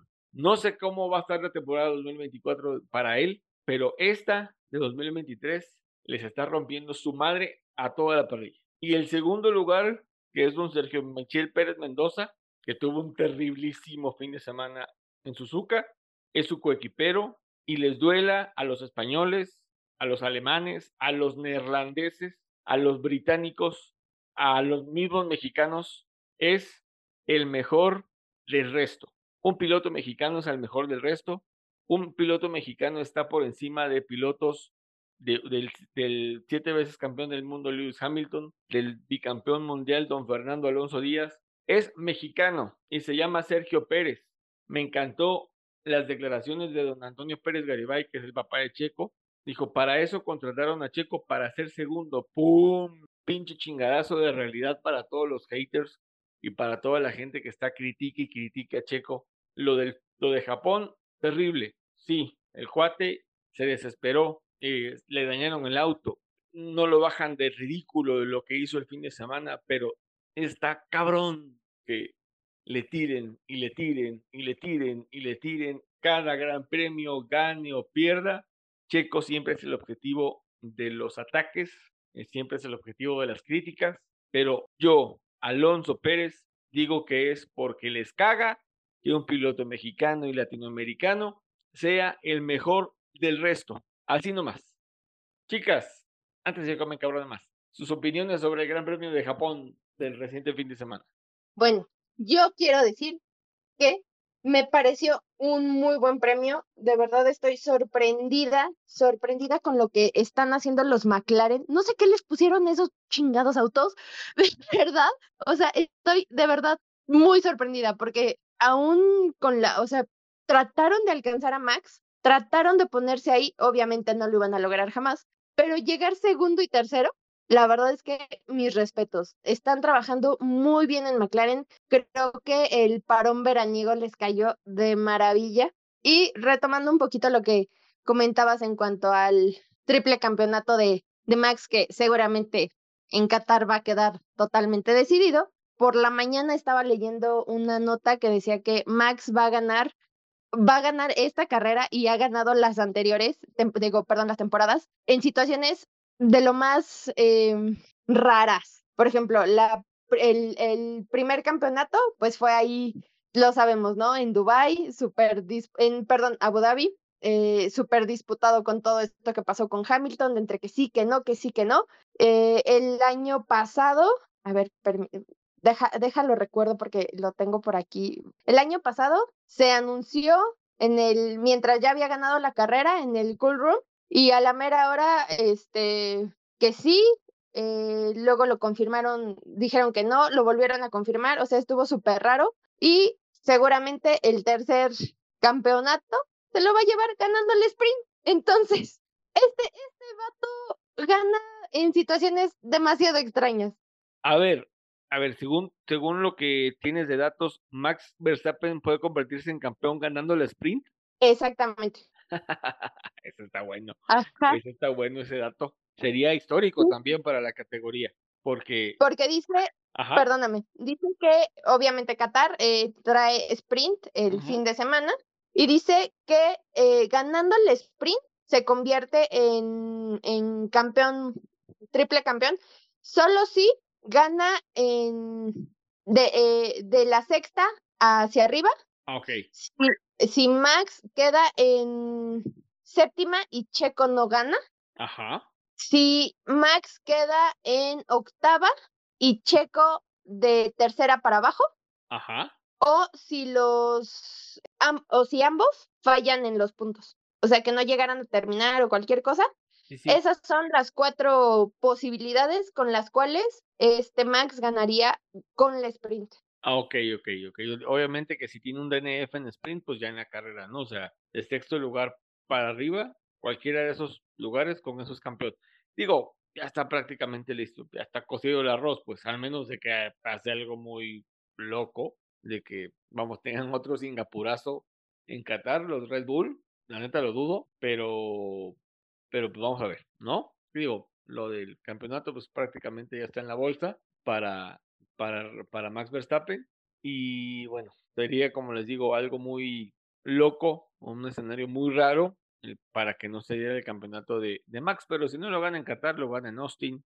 Y si no lo gana en Austin, lo gana en México. Entonces, igual, vamos a ver qué pasa, ¿no? Que ya se definió el campeonato de constructores para Red Bull, que eso ya estaba cantadísimo también. Pinche paliza de casi el doble de puntos sobre Mercedes-Benz, que en este caso va en segundo. Y pues nada, eh, ya, ya, ya, ya está prácticamente definido el campeonato para, para el resto del año. Ahora se viene la definición del subcampeonato, que como les decía al principio, Checo sigue en, ese, en esa posición y nada más como crítica constructiva, Checo se tiene que aplicar porque ya le está, ah, no pisando los talones, pero ya se va acercando Hamilton ahí, como que no quiere la cosa.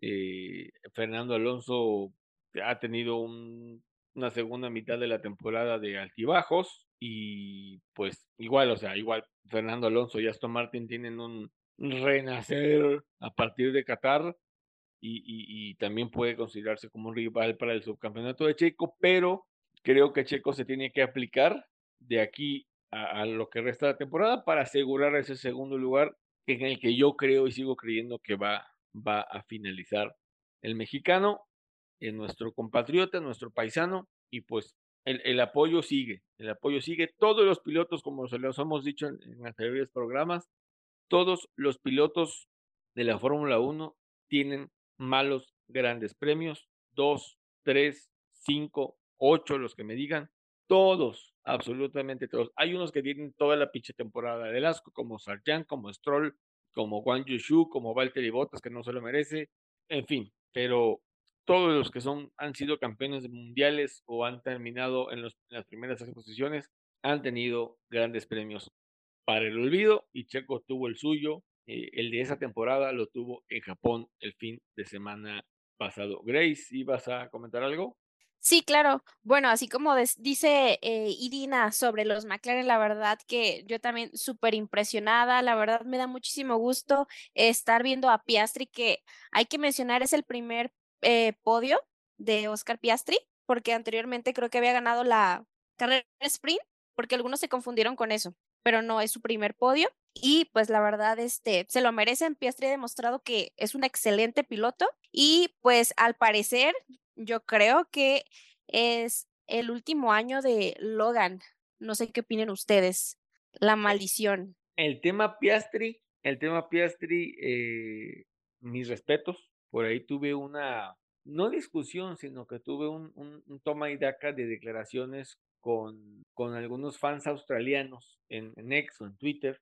La mamá de, de Oscar Piastri, Nicole Piastri, escribió un, un tweet donde Ujú. dice, "Cu- con el día de la renovación con McLaren, Sí. dijo, pues nos vamos a chutar tres años más de este pedo, o sea, de estar viajando y de estar ah, quejándose por estar viajando con la Fórmula 1 la señora. En fin, y le respondo, señora, disfrútelo, Oscar está llamado a ser uno de los grandes de la Fórmula 1. Y empieza, y empezó la tertulia, ¿no? Digo, ya saben, los que tienen diarrea verbal empiezan a decir cuánta cosa, insultar a los mexicanos incluso, pero yo, yo digo que sí, yo digo que Piastri está llamado a lo mejor a llevarse un campeonato mundial, no el próximo año, cuando termine la era Verstappen, va a ser de esos one hit, one hit wonder como Nico Rosberg, como eh, perdón, como ¿quién más les gusta? Pilotos Jenson Button, ¿no? Que tienen un solo campeonato del mundo, pero yo creo que Oscar está para cosas grandes. Oscar Piastri es muy buen piloto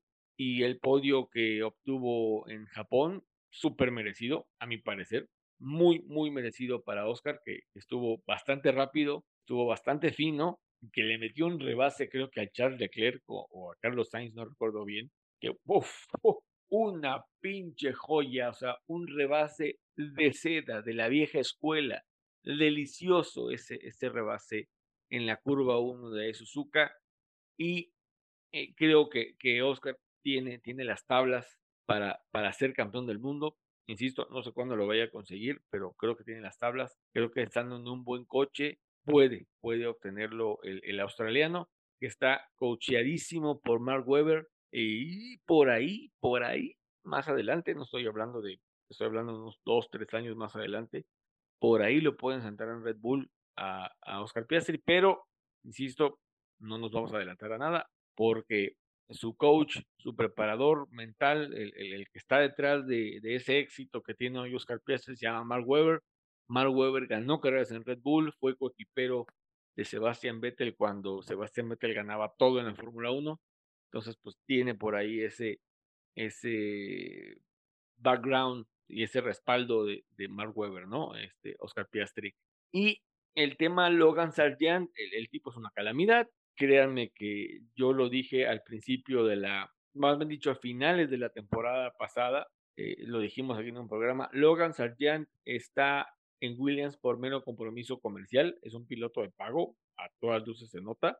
En la categoría quiso usar un piloto gringo para conquistar el mercado norteamericano en el sentido de, de, llevar más grandes premios. Acuérdense que se corre, creo que son tres grandes premios los que se corren este año en, en Estados Unidos, eh, Miami, Austin y, y, a finales de Las Vegas. En Las Vegas, pero, pero lo que hicieron, lo que hicieron, créanme que si hubiesen, hubiesen metido a Colton Herta a correr eh, Fórmula 1, jala más gente que Logan Sargent, que Logan Sargent venía haciendo las cosas medianamente bien en, en Fórmula 2, si no me equivoco, pero pues, el tipo no está para Fórmula 1. Es, es, el piloto que más eh, gastos ha causado en cuanto a, a daños de coches, a, a daños de Williams.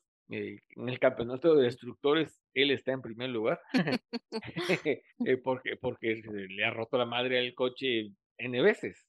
O sea, y esos, ok, el equipo repara, pero en el mundo del automovilismo, si tú le das en la madre a tu coche, tú tienes que poner de tu dinero para repararlo. En, Fórmula 1 tal vez el porcentaje que aporta el piloto es, es menor, pero no son, ah, pues aquí tengo 500 ahí para pa la llanta, no, o sea, no, o sea, son, son miles de dólares los que hay que poner y obviamente Logan recurre a sus patrocinadores y sus patrocinadores, güey, deja de romper el coche que no te vamos a dar ni un pinche dólar más coincido con Grace, no lo veo, no lo veo en Fórmula 1 el próximo año. Eh, quisiera ver a Liam Lawson, a Liam Lawson que se merece un asiento en Fórmula 1 el próximo año, pero no con Williams, no con Williams. Y el pues otro, de hecho, ajá, perdón, de hecho, este, pues ya la parrilla de pilotos del próximo año está prácticamente confirmada toda, excepto ajá. en Williams. Solo está confirmado Albon.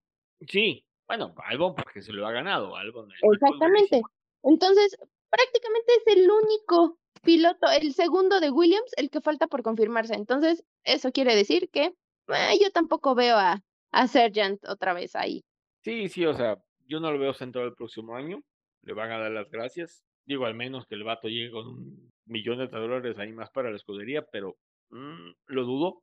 Yo no sentaría a Liam Lawson en Williams porque no va a tener el mismo performance por el tipo de auto que es. Aunque bueno, tienes ahí a Alex Albon que a pesar de su corta edad es un experto, conocedor de los autos de Fórmula 1. Fue no coach, sino fue como consejero de Checo cuando Checo empezó en Red Bull, eh, este Alex Albon, y ahora Alex hace las cosas muy bien en Williams, lo hemos visto en, grandes premios pasados, y, y, creo que Liam Lawson le caería bien a Williams, pero yo, yo, en mi particular punto de vista, no lo quiero en Williams. Me gustaría verlo al lado de Fernando Alonso, porque Lance Stroll es otro que se tiene que ir de Fórmula 1. No sé, esa es mi percepción. Todavía falta este otro lugar ahí en, en Aston. El tema es que ya está confirmado para el próximo año, Lance Stroll. Sí, obviamente porque es el hijo del dueño. pero no, no me gusta, no me gusta, no me gusta Lance Stroll tampoco. Hay, hay, hay pilotos de la parrilla, como lo dijo Chico alguna vez en Drive to Survive, no me acuerdo dónde lo dijo. Hay pilotos que no deberían estar corriendo en Fórmula 1. Hay talento cabroncísimo en Fórmula 2 en Fórmula 3, mujeres que merecen un asiento en Fórmula 1 y no se los dan. Porque obviamente a Fórmula 1, ok, sabes pilotar, eres bueno en este rollo, pero también tienes que traer un, un respaldo económico bien cañón para sentarte en Fórmula 1, ¿no? Entonces, hay pilotos, 12 pilotos de la parrilla o 14 pilotos de la parrilla actual que están ahí por, por, por méritos propios, porque saben, porque son buenos y otros que están sentados porque pagaron el asiento. Así de sencillo. Entonces, Racer, sigue Qatar. La previa se las vamos a tener en el próximo programa. Qatar que, que eh, estuvo, fue carrera emergente en 2020, si no me equivoco. Pero bueno, la previa se las vamos a, se las vamos a platicar el próximo programa y este, y este pues ya se acabó. Pero antes, antes de que se me olvide, esta semana es nuestro segundo aniversario Racers. Pasado mañana, jueves 28, este podcast está cumpliendo dos años, dos años de, trabajo, dos años de chingarle, dos años de, traerles a ustedes eh, información de automovilismo deportivo mexicano, que es la prioridad de este medio de Somos Racers. Eh, le hemos dado, pues sí, la, prioridad al automovilismo deportivo mexicano y este podcast en el que hemos tenido, híjoles, ya, casi llegamos a los 80 entrevistados o un poquito más y, ya son 88 programas con este. Tenemos el plan de hacer más programas para todos ustedes. Estamos trabajando en, cambiar tal vez el formato, pero queremos seguir trayéndoles a ustedes las voces del automovilismo deportivo mexicano el cómo ven los pilotos y los personajes involucrados en el deporte al automovilismo nacional. Obviamente estamos trabajando por traerles una entrevista con Patricio Ward, con Checo Pérez, con expilotos de Fórmula 1, expilotos de IndyCar. El próximo programa en el 89 se los vamos a anunciar eh, esta semana. Tenemos eh, a un expiloto de, de, de Champ Car y de la American Le Mans Series que fue campeón, que estuvo de coequipero Adrián Fernández. Entonces, eh, ya se los vamos a anunciar en la semana. Pero eh, yo quiero agradecer a Dios primeramente por porque llegamos a este segundo aniversario de, nuestro podcast y también a este, este equipo de colaboradores que se unió a este proyecto, que creyó en este loco, en este apasionado por el, por el automovilismo, a Grace, a Irina, a Juan Carlos, a Monse, a Agus, que desafortunadamente ya no, no pudo seguir con nosotros, y pues ellos se unieron después del primer aniversario y aquí están al pie del cañón eh, gustosos de lo, que, de, lo que, de lo que estamos haciendo en pro del deporte motor mexicano, que es el que nos interesa difundir, sin dejar de lado eh, lo que a la gente le gusta, ¿no? Fórmula 1, indicar, realismo, WRC, etcétera, etcétera. Pero pues es agradecer a Dios este segundo aniversario, a ustedes por su por escucharnos, a ustedes por, por regalarnos eh, su tiempo, una, dos horas, a veces hasta dos horas y media que hemos eh, tenido programas y que los han escuchado completitos. Y en verdad, muchísimas, muchísimas gracias por eso, Racers. Han sido dos, dos años de, de, conocer gente maravillosa, ha sido dos años de estar eh, buscando traerles a ustedes el mejor contenido posible sobre nuestro deporte motor y pues espero que eh, lo estén disfrutando. estén, eh, aprendan también. Nosotros no dejamos de aprender, descubrimos cada día lo maravilloso que es este, este deporte. Y pues nada, gracias Racers en verdad por estar estos dos años con, con nosotros. Gracias Grace, gracias Irina, gracias Juan Carlos, que bueno, se tuvo que, se tuvo que retirar. Gracias a Monster también, que, que ya no se conecta la ingrata y también a Agus, que yo sé que nos escuchas desde Argentina, te mandamos un abrazote y gracias también por, por haber sido parte de este, de este proyecto, de este podcast, de este medio eh, que hoy se dedica a, a informarles, a difundir el automovilismo nacional.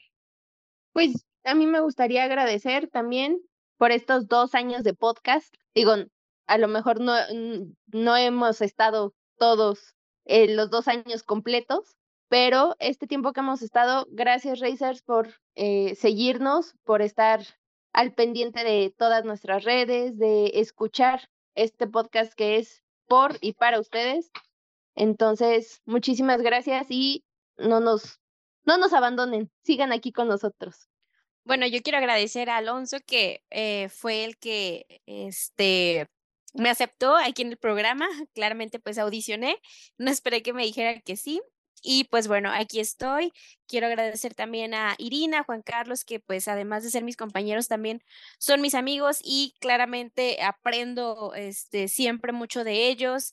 Y además ha sido estos dos años que claramente, así como dice Irina, no hemos estado los dos años, pero ha sido tanto de aprendizaje con mis compañeros, he conocido a personas súper maravillosas, fotógrafos, pilotos, o sea, de, de todo, que la verdad me quedo con un una gran experiencia y pues claramente continuar con este gran proyecto que Racers, la verdad, no se imaginan todo lo que viene y lo mucho que va a crecer este, este programa. Les agradezco bastante y pues síganos escuchando cada semana, estén al pendientes de nuestras redes sociales, compártanos, así como dice Juan Carlos, con sus enemigos, con sus amigos, su familia, etcétera.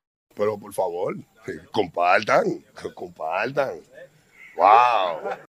Sí, Racer, sí, síganos compartiendo. Les agradecemos también por eso, por, porque eh, si llegamos a oídos de otras personas es, es gracias a ustedes, gracias a que les comparten. Oye, fíjate que hay un podcast que habla de, de NASCAR México, de Supercopa, etcétera, etcétera. Gracias también por eso. Y bueno, pues este programa 88 se nos terminó. Nos, eh, gracias, gracias por haberlo escuchado hasta el final. espero que el contenido que les trajimos hoy les haya interesado, les haya gustado, les haya servido también. Créanme que me han dicho en la pista y en, los autódromos, tengo alguna duda eh, sobre algún dato, consulto tu podcast o el podcast de Somos Racer en este caso, y eso, eso nos, me, me, me encanta, ¿no? Que, la gente me lo diga, como dice Grace, fotógrafos, otros pilotos, eh, eh, mecánicos, oficiales de pista, eh, hoy escucho el, escucho el podcast o leo las redes y eso está, eso está muy padre y eso es gracias a Dios y gracias a ustedes también, Racers. Chicas, vámonos despidiendo que este, que esto ya se acabó, como decía el,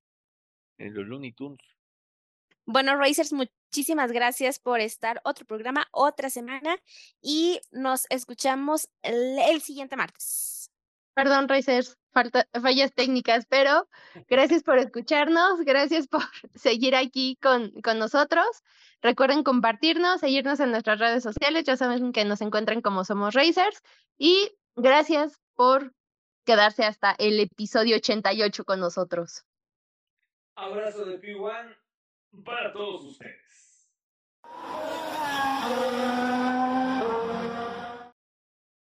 Checker is a legend. Absolute animal.